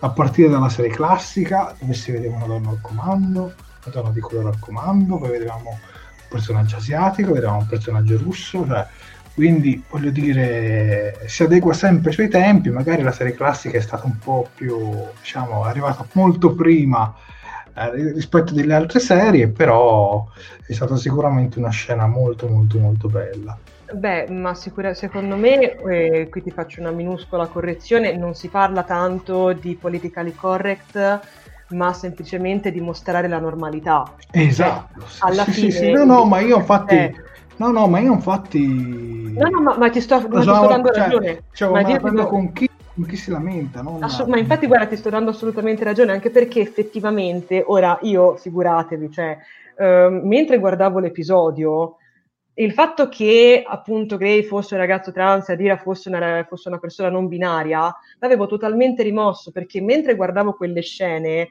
non mi interessava che loro due esatto. avessero una determinata identità sessuale o comunque un determinato orientamento, perché non è tanto il loro orientamento che fa la storia, ma sono i loro, sono i loro personaggi, è, la, è, proprio la loro storia che li rende unici. Infatti è, è molto bella questa, questa, cosa. A me sinceramente questa scena qui, come dice, qui prendo un commento, che eccola qui dalla cara Samantha che dice giù lacrime. E qui penso che ti possiamo dare ragione tutti quanti perché io, almeno io pianto come se non ci fosse un domani. Tra l'altro mi piacerebbe un attimino andare a recitare la scena appunto cioè il particolare dell'arazzo che sinceramente ho trovato molto molto dolce Uh, è sicuramente diciamo, una cosa molto profetica, se vogliamo così dire, perché purtroppo quello, come si sa, in tutti gli avvenimenti drammatici c'è sempre il massimo della dolcezza e poi parte, si parte con le lacrime amare. E infatti questa scena non è da meno perché voi te, che, cioè, secondo me, ecco, era un pochino telefonata come cosa, che dopo questa effettiva rappacificazione ci fosse poi un, un lutto oppure un dramma, però però nel flusso generale di tutto quanto è stato bello e effettivamente a guardarla con gli occhi della Sofia che ha visto l'episodio per la prima volta questa mattina non me l'aspettavo, non me, non me l'aspettavo ed è stato molto molto bello, quindi davvero ragazzi qua super, super complimenti a tutti perché è stata veramente meravigliosa, niente da dire. Sì, sì, no, questa scena, no, come hai detto tu, è bello perché proprio si vede con la normalità ed è, ed è quello esatto. che, che, deve essere. Cioè, che poi, quindi... Eh, se posso aggiungere un'ultimissima cosa, scusami, come faceva notare in un certo senso anche dov'è, John De Pond, lui dice, allora, premetto che io personalmente non l'ho visto in italiano, però John dice, per me il problema, l'unico, è che li hanno normalizzati nel doppiaggio, lei è una ragazza e lui è un ragazzo. Ecco, a questo ti dico, io non, non so come li abbiano doppiati in italiano, ma almeno... Come? Io l'ho visto anche in italiano. Ok, allora poi mi dirai. Però secondo me il discorso è questo, che effettivamente eh, ehm, il fatto che io non avessi collegato il fatto, cioè secondo me il fatto è che loro due hanno due voci effettivamente appartenenti a due adolescenti e non si capisce effettivamente se siano due, de, appunto se siano un ragazzo una ragazza, due ragazzi, due ragazze. Ed è molto bella come cosa perché alla fine, ripeto, non è importante la loro identità sessuale, la loro identità di genere, è importante tutta la loro storia. Ed è bellissima questa, questa cosa, non finirò mai di ripeterlo, probabilmente forse questa è la scena che più mi è piaciuta in tutta la terza stagione di Star Trek Discovery per ora, poi si vedrà, però per ora sicuramente in top 3. Ma io rispondendo a John, che sì, uh-huh. effettivamente poi il ragazzo Trill viene doppiato da un, da un, ragazzo, ma alla fine è giusto così, cioè alla fine eh, è un ragazzo, cioè un, un, ragazzo trans deve essere considerato un ragazzo e quindi ho trovato anche giusto che fosse doppiato da, da un ragazzo. Secondo me sarebbe scoppiata qui la polemica al contrario, cioè almeno dal mio punto di vista. Poi magari sbaglio, mettiamola così. Comunque poi di questa scena che dire, poi quando poi escono fuori, sì. escono fuori, anzi prima di uscire fuori vediamo anche tutti, come dicevi tu, sì, ospiti. vediamo tutti gli ospiti, se vuoi... No, quando escono fuori rivela i nomi che sono uh-huh. Kashatal, Jovartal, Maderatal, Karatal, Senatal, Greital e Adiratal. Adiratal. E Senatal ovviamente è la persona a cui interessa la USS Discovery principalmente. Certo. Però a me piace quando Adira eh, gli dice a Burnham ma te sei qui soltanto per, per ricevere il messaggio di San Natal perché secondo me obiettivamente Burnham sembrava fosse lì solo per quello sì. io, io l'ho percepita un po' così sì, per quello ho detto sì. potevano mandare un altro personaggio mm. Comunque, vabbè, questa scena qui, se calcolo solo questa, io gli darei 10. Eh. Assolutamente, ma anche 15. me, lo dico, dico sinceramente. E, e, tra l'altro mi è piaciuto anche, poi concludiamo, perdonatemi se non mi dilungo troppo, mi è piaciuto anche il fatto che lei effettivamente alla fine si dichiari una, cioè appunto una tal come, come tutti gli altri, è molto bella come cosa perché diciamo che va a coronare un po' l'unione appena avvenuta e l'accettazione, ma neanche l'unione, proprio l'accettazione, perché effettivamente anche Gray quando parla del discorso del simbionte, ne ricorda tutto, lui, cioè lui parla appunto di un discorso di unione ed è molto bella come cosa e quindi sì, assolutamente bellissimo quando lei si dichiara una tal, approvatissimo. Sì, sì, sì, poi, poi belle anche vedere anche um, le uniformi che cambiano da membro a membro. Molto belle. Cioè, veramente bella, bella, bella. Mi ha ricordato un pochino il film di Assassin's Creed. Tra l'altro non è, un bel, non è un bel film, in questo caso è una bella scena, ma quello non è un bel film, in cui vabbè lì si gira intorno agli antenati e sì, alla fine del film vedevamo tutti gli antenati del protagonista. Ecco, una, una, cosa molto simile hanno fatto anche, anche qui, comunque una scena veramente molto molto molto bella e sono sicuro che anche Max apprezzerebbe. sì, sì. Vabbè, comunque, poi appena diciamo escono dalle vasche, la delegazione fa ammenda, diciamo, uh-huh. chiede scusa. Uh-huh. Adira decide di tornare sulla Discovery perché questo è un dono per tutti, non soltanto per i Trill.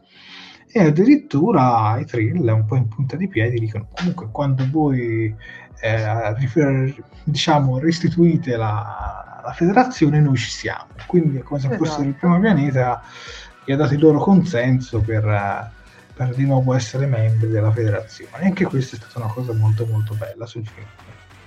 Concordo. È vero Jared, questa scena è da 10. Ah, poi tra l'altro nella scena in cui viene curata Cura, scusate, curato, sì, cura, no, curato, oddio, mi sto perdendo, trapiantato il, il simbionte dentro Tira, si vedono quei robottini Mm. Anzi, no, mentre c'è Grey lì che è diciamo sofferente, non mentre uh-huh. viene piantato, sì, sì. vedono quei robottini che si vedono nella sigla. Che è tutti vero. non ci spiegavamo che cos'è. Ricordano un po' i droidi medico di Star Wars. Eh. Vero, Detto proprio in modo papale papale. A me ricordano un po' quelli. È vero, concordo. Sì, è vero, Jared è scenata a 10, ha ritrovato se stessa, ci dice eh, Cheese Kink ci dice grazie ad Axel in relazione con la moglie del suo precedente ospite, vero.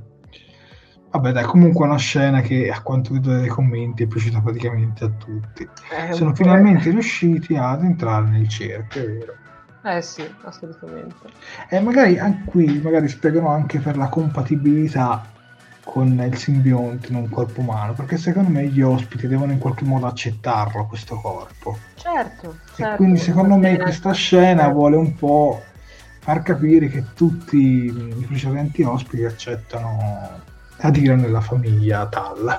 Ecco. Mm, che bello. Andiamo avanti con l'ultima scena, Sofia. Subito. Ah no, scusami, la penultima scena. Esatto, scusami. Anzi, allora aspetta, questa la introduco io perché al cinema il compito tuo lo lascio a te. Signor sì. Va bene, qui troviamo Tilly che va da Saru, prova a tirare un po' il morale a Saru, che dice vabbè dai ci hai provato con la scena. Poi arriva anche Stamez e si scusa anche lui a sua volta. E poi iniziano diciamo, a ragionare su, sull'uso di un'interfaccia con la materia scura che potrebbe essere rivoluzionario. Ora qua io non mi addentro troppo in questi paroloni perché so che potrei perdere.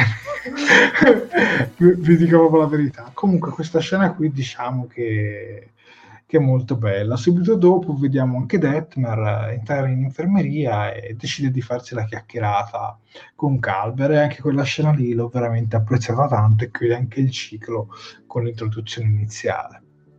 Sì, concordo. È sicuramente una scena molto bella. A me, posso dire, mi ha fatto molta tenerezza Saru in questo, in questo frangente, perché come si vede anche dalle immagini, lui comunque, poverino, è rimasto lì, cioè si vede proprio che ci è rimasto male, che ci teneva tanto a... appunto, cioè io non finirò mai di ripeterlo, Saru è proprio il fratello maggiore che un po' tutti ci meritiamo, cioè oltre a essere un capitano, lui comunque, anzi proprio perché è un capitano volendo, uh, o perché è diventato adesso un capitano, um, lui ci tiene proprio a far sì che il suo equipaggio stia bene, sia in sintonia. Quindi eh, appunto è proprio distrutto da, da, come sono andate le cose e quindi povero, cioè è impossibile non empatizzare con lui in questo momento, ecco. Devo ammettere che al di là di ogni battuta ci dice Riccardo Frasca che il design dei robottini mi ricordava un po' quelli di alcuni robot dei pronipoti di Anna e Barbera. Ah sì? Mi ricordavo anche un po' quei robottini che si vedono in Wally, tipo. Ah sì, come si chiama? Tipo Iva? Ivi, come... yeah, eh, sì, sì. Iva, quella, quella, che viene mandata, sì, è vero, è vero. Antonio Marano ci dice Saru è più umano che gli umani, è un po' come hanno detto anche su Spock quando esatto. in Star Trek 2. sì.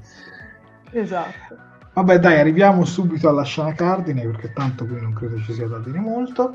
Ok. Prego. Allora, qui siamo praticamente sul finale e abbiamo finalmente il cinema sulla Discovery con Buster Keaton. Quindi vediamo che Saru accoglie effettivamente il, il consiglio del, del computer eh, che, gli, che, precedentemente ha detto ma sai dovresti comunque farli svagare, dovresti fargli vedere appunto un film come quelli di Keaton e Chaplin e quindi questo succede. Cosa molto peculiare, è bellissimo notare come tutti ridano per, per, tutta la durata del, del, film. Tra l'altro il film che stanno andando a proiettare, piccola curiosità, esiste davvero ed è effettivamente di Buster Keaton, è tra l'altro reperibile su YouTube interamente e si chiama Sherlock Jr. E qui tra l'altro si, si sta facendo vedere, cioè loro stanno guardando la, la mitica scena dell'inseguimento dove lui rimane eh, da solo seduto sulla motocicletta che va e inevitabilmente riesce a scansare non si sa come tutti gli ostacoli che gli si presentano davanti. È molto, è molto hilare effettivamente. E mh, appunto alla fine abbiamo anche un, come si, come si può dire, un, un riappacificamento tra Stamez e Detmer che finalmente riescono appunto, a, a riappacificarsi molto, anche lì molto molto dolce perché si capisce che appunto Detmer è riuscito a parlare, ad aprirsi anche con Calber appunto con appunto a sfogarsi un attimino, a elaborare piano piano il suo trauma e quindi tutto sembra tornare alla normalità. Ok, ehm, infine, che però non... l'ultima, ultima scena, bando la slide, uh, ultima, ultima scena, l'episodio si conclude con um, Adira che nella stanza di, di Michael Um, diciamo, prima dà delle, delle coordinate dove, dove, andare, dove recarsi, e in più la vediamo alle prese con, con, la, con, con, il violoncello. Infatti, come vediamo anche, come abbiamo visto anche nei ricordi appartenenti a Gray, uh, lui, uh, appunto Gray, sapeva suonare molto bene il violoncello, aveva un po' perso questa abilità quando si era ritrovato a fare diciamo, il, il collegamento con, um, con, gli altri, con, gli altri, con i simbionti però poi aveva piano piano, aveva piano, piano ricominciato a suonarlo.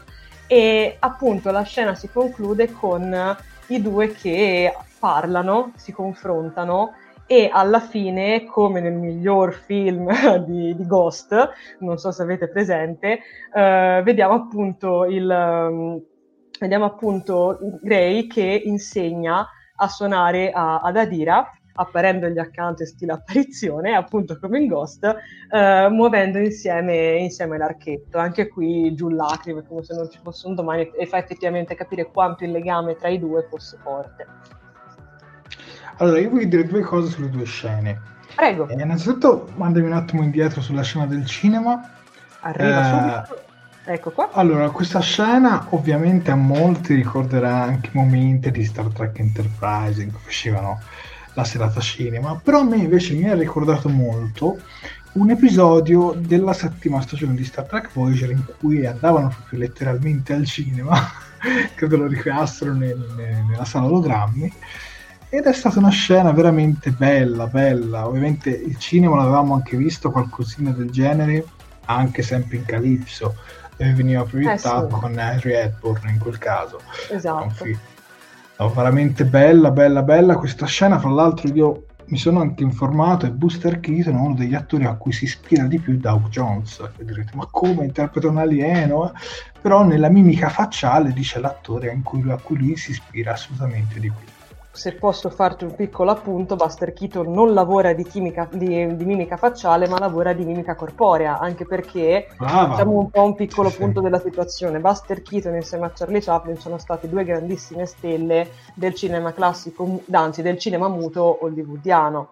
Eh, un cinema in cui appunto ancora il sonoro non era stato inventato, quindi il corpo era praticamente l'essenza di tutta la recitazione. E se Chaplin comunque ehm, nella sua comicità molto slapstick eh, andava comunque a recitare anche con il volto, con l'espressione, quindi facendo queste, queste espressioni decisamente teatrali ormai, le andremo a definire adesso molto forzate, Keaton invece usa il corpo. Infatti Keaton eh, solitamente viene ricordato come l'uomo senza, senza, espressione. Infatti sfido io a trovare, e se volete potete provare tranquillamente, un film di Keaton dove lui effettivamente sorrida, perché non accadrà mai, perché appunto lui mette davanti il corpo rispetto al viso. Quindi niente, volevo farti un piccolo, un piccolo eh, fatto, questa cosa. Fatto, e, secondo me, e secondo me, ricollegandomi a Doug Jones, ha senso che lui, diciamo, tenda ad accostarsi al maestro Keaton perché effettivamente Doug,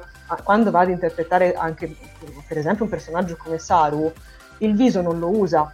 Cioè, alla fine usa sì la bocca per parlare, muove gli occhi e tutto quanto, però effettivamente lui eh, tutte le sue emozioni le fa trasferire tramite il corpo ed è una cosa molto bella, infatti effettivamente ha senso che, che, si, che sia compari adesso no, però comunque che si eh, avvicini così al, al, maestro Keaton. Spero di non avervi annoiato. No, no, come dice Daria Quercia, bella lezione Sofia, e mi ha dato anche una bella lezione a me perché evidentemente avevo frainteso la mimica facciale con la mimica corporea. Corporea, sì, esatto. Sì, sì. La recitazione di Doug Jones è molto corporea, cioè dice Walter Lucitti. Effettivamente quando interpreti tutti questi personaggi con molto trucco, per forza di cose, Eh, eh, sì. sì. Mentre passando all'altra scena, Ecco. mi ha ricordato, perché alla fine lui non si capisce se appare fisicamente o nella mente di Adira, però mi ha ricordato un altro episodio di Voyager, dove appariva May, non so se vi ricordate May, quella cadetta che, che conosceva Tilly, aveva un passato in comune, qualcosa del genere, forse non era una cadetta, forse l'ha conosciuta addirittura prima, che appariva sempre a Tilly e poi si, se la ritrovava nel micelio. Non so se, se vi ricordate quell'episodio della seconda stagione. Non ti ricordi, Sofia? Eh no, Sì, però, è, però è vero, c'era questa cadetta mi per un paio di episodi eh, dedicata, con, dedicata con Tilly, mentre per esempio faceva la corsa per l'addestramento. e la Ah sì, ecco, adesso, ora, Eh, ora mi ricordo. E se, se la rivedeva sempre lì È spuntare, vero, la è torturava vero, un po' bravo, è vero, è Ecco, vero, hai ragione. quella- questa scena in cui lui vede mh, Grey potrebbe essere qualcosa di analogo, come magari non c'entra niente. Però a primo impatto mi ha ricordato un po' questa cosa qua. Ora che me lo fai ricordare, hai ragione, hai proprio ragione. Bravo, bravo, bravo Lorenzo ci dice sì, era la sua allucina- allucinazione, ma era morta. Eh, vero. riferendosi a me, esatto, esatto. È vero, è vero, è vero. Sì, ma lì era, col- era colpa, dell'inte- era colpa dell'intenso alieno in, in, Trill- in Tille. Io me lo ricordo perfettamente entrato in contatto con lei posandosi sulla sua spalla. È, È vero, vero, è vero, è vero. È vero, ha brava Rita. eh, sì, sì. È vero. Vabbè, io penso che questa verità su Grey la scopriremo andando avanti con gli episodi. Sicuramente ehm, adesso si scoprirà qualcosa sulla federazione perché sono state, date le, sono state consegnate le coordinate a Burnham, ma quindi a tutto l'equipaggio che vedremo eh, dove andremo a parare negli episodi successivi. Comunque, nel complesso, io come ho detto inizio puntata, sono soddisfatto e rimango sull'8. Assolutamente, concordo. Leggendo dai vostri commenti, molti di voi comunque la pensano. Eh, anche Renata Tavano ci dice: Sì, è vero, non mi ricordavo sulla scena su May. Sì, ma anch'io l'ho abbastanza rimossa perché alla fine non è che appare per tanti episodi. Mm, è vero. Sì, sì. No, sono cose diverse. In Trill non c'è la possibilità di richiamare l'ospite al passato. Potrebbe essere un effetto del fatto che l'ospite adesso è umano e quindi per richiamarli non serve un procedimento. Sì, sì, Davide, ma alla fine non ho detto che è la stessa cosa. Mi ha ricordato un po' come, come, come cosa, un po' quella, là, quella- quell'avvenimento. Vabbè, dai, io direi che siamo arrivati in chiusura di questa puntata e siamo quasi a due ore di diretta. Quindi. Sofia, a te gli appunti social. Allora, io come al solito all'inizio e alla fine della puntata sono qui per farvi i soliti piccoli, ehm, come si dice, ricordi, anzi postille. Allora, vi ricordo che eh, ci trovate, sì, anzi la diretta la trovate sia sulla pagina Facebook dove siete caldamente invitati a mettere un bel mi piace sia alla pagina stessa che al video e sul canale di YouTube che anche lì siete invitati caldamente a mettere un bel mi piace al video e soprattutto iscrivervi al canale ehm, premendo anche accanto la campanellina degli avvisi per rimanere sempre aggiornati ogni volta che o andiamo in diretta oppure facciamo un nuovo video. Mi raccomando però i social non finiscono qui perché a Facebook e YouTube ab- abbiamo anche accodato eh, la, la pagina Instagram dove vengono pubblicate spesso, anzi sempre, eh, foto dedicate a Star Trek. Poi abbiamo Twitter, poi abbiamo il sito internet dove i miei colleghi pubblicano praticamente tutti i giorni eh, t- tantissimi articoli super interessanti, super, super pieni di informazioni utili. Poi abbiamo um, il profilo LinkedIn e infine, ultima cosa ma non meno importante, una piccola novità. Se ci volete infatti supportare ulteriormente, vi potete abbonare anche sul nostro Patreon. Sono disponibili due tipi di abbonamento. Il primo ufficiale a 2 euro al mese che vi consente di ricevere un attestato di ringraziamento via email e l'abbonamento capitano a 5 euro al mese che vi beneficia dell'attestato più la menzione nei titoli di coda di Talking Track, ovvero il vostro nome comparirà nella sigla finale delle nostre dirette, come per esempio sta accadendo alla nostra carissima Assunta Viviani che voglio cogliere l'occasione per ringraziare sinceramente. Vi ricordo che questa non è una forma di lucro verso Star Trek, ma semplicemente un supporto verso Talking Trek e per quello che facciamo. Mi sembra di aver detto tutto, anche i social mi sembra di esserveli ricordati tutti, quindi ti lascio la parola per la conclusione. Vabbè, io a questo punto manderei la clip uh-huh. dedicata al capitano Pike come ogni diretta e quindi dove si va? Si va. Io direi che si va a dormire. A dormire. Comunque voglio ringraziare Sofia per la sua competenza, voglio anche ringraziare i nostri Max e Chiara che per motivi di forza maggiore oggi non sono riusciti ad essere con noi, speriamo di riaverli subito la prossima settimana e direi di fare anche un applauso a tutto il nostro pubblico che ci ha seguito fino all'una e mezza, eravate circa una settantina, a un certo punto avete toccato anche un picco di 85 persone, quindi grazie, un applauso. Grazie, grazie, grazie, grazie veramente a tutti voi. Beh, adesso cosa dobbiamo ricordare? Dobbiamo ricordare che dalla prossima, cioè, dalla prossima settimana, da mercoledì, questa diretta verrà distribuita anche sui canali di Fantascientificast e il venerdì prossimo alle uh-huh. 11.30 recensiremo il quinto e prossimo episodio di Star Trek Discovery denominato Die Trying. Come lo Die possiamo trying. definire? Die Trying. Um, Come lo possiamo tradurre in italiano? Eh, morire, morire provandoci morire provando. Sì. Comunque io voglio, voglio, scusate un attimo, alla fine voglio cogliere l'occasione per ringraziare Jared ovviamente per, per, la grande coordinazione che ci mette per organizzare queste dirette e voglio soprattutto ringraziare anche il nostro pubblico che come ha detto giustamente anche il qui presente Jared, sì, sei qui, che ci segue anche a questa tardissima ora. Siete fantastici ragazzi, la Sofia vi adora, ricordatevelo sempre. E quindi buonanotte a tutti e a venerdì prossimo alle 11.30 con il prossimo episodio. Buonanotte. Buonanotte.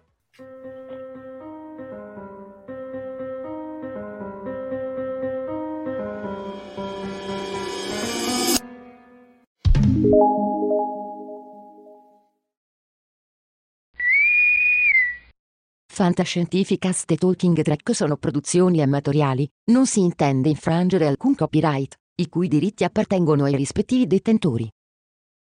Fantascientificast e Talking Track non sono in nessun modo affiliati o sponsorizzati da CBS Corporation o da chi detiene l'uso del marchio Star Trek in Italia. Il podcast ha carattere esclusivamente ricreativo e divulgativo, non ha alcun scopo di lucro e viene diffuso gratuitamente. Autorizzazione SIAE 56125359 Nessun byte e nessun tribolo sono stati maltrattati durante la produzione di questo podcast. At Parker, our purpose is simple. We want to make the world a better place by working more efficiently, by using more sustainable practices, by developing better technologies. We keep moving forward. With each new idea, innovation, and partnership, we're one step closer to fulfilling our purpose every single day. To find out more, visit parker.com/purpose. Parker, engineering your success. As humans, we're naturally driven by the search for better. But when it comes to hiring, the best way to search for a candidate isn't to search at all. Don't search, match with Indeed. When I was looking to hire someone, it was so slow and overwhelming. I wish I had used Indeed. If you need to hire, you need Indeed. Indeed is your matching and hiring platform with over 350 million global monthly visitors, according to Indeed data, and a matching engine that helps you find quality candidates fast. Ditch the busy work. Use Indeed for scheduling, screening, and messaging so you can connect with candidates faster. And Indeed doesn't just help you hire faster. 93% of employers agree Indeed delivers the highest quality matches compared to other job sites according to a recent Indeed survey. And listeners of this show will get a $75 sponsored job credit to get your jobs more visibility at Indeed.com slash podcast. That's Indeed.com slash podcast. Terms and conditions apply.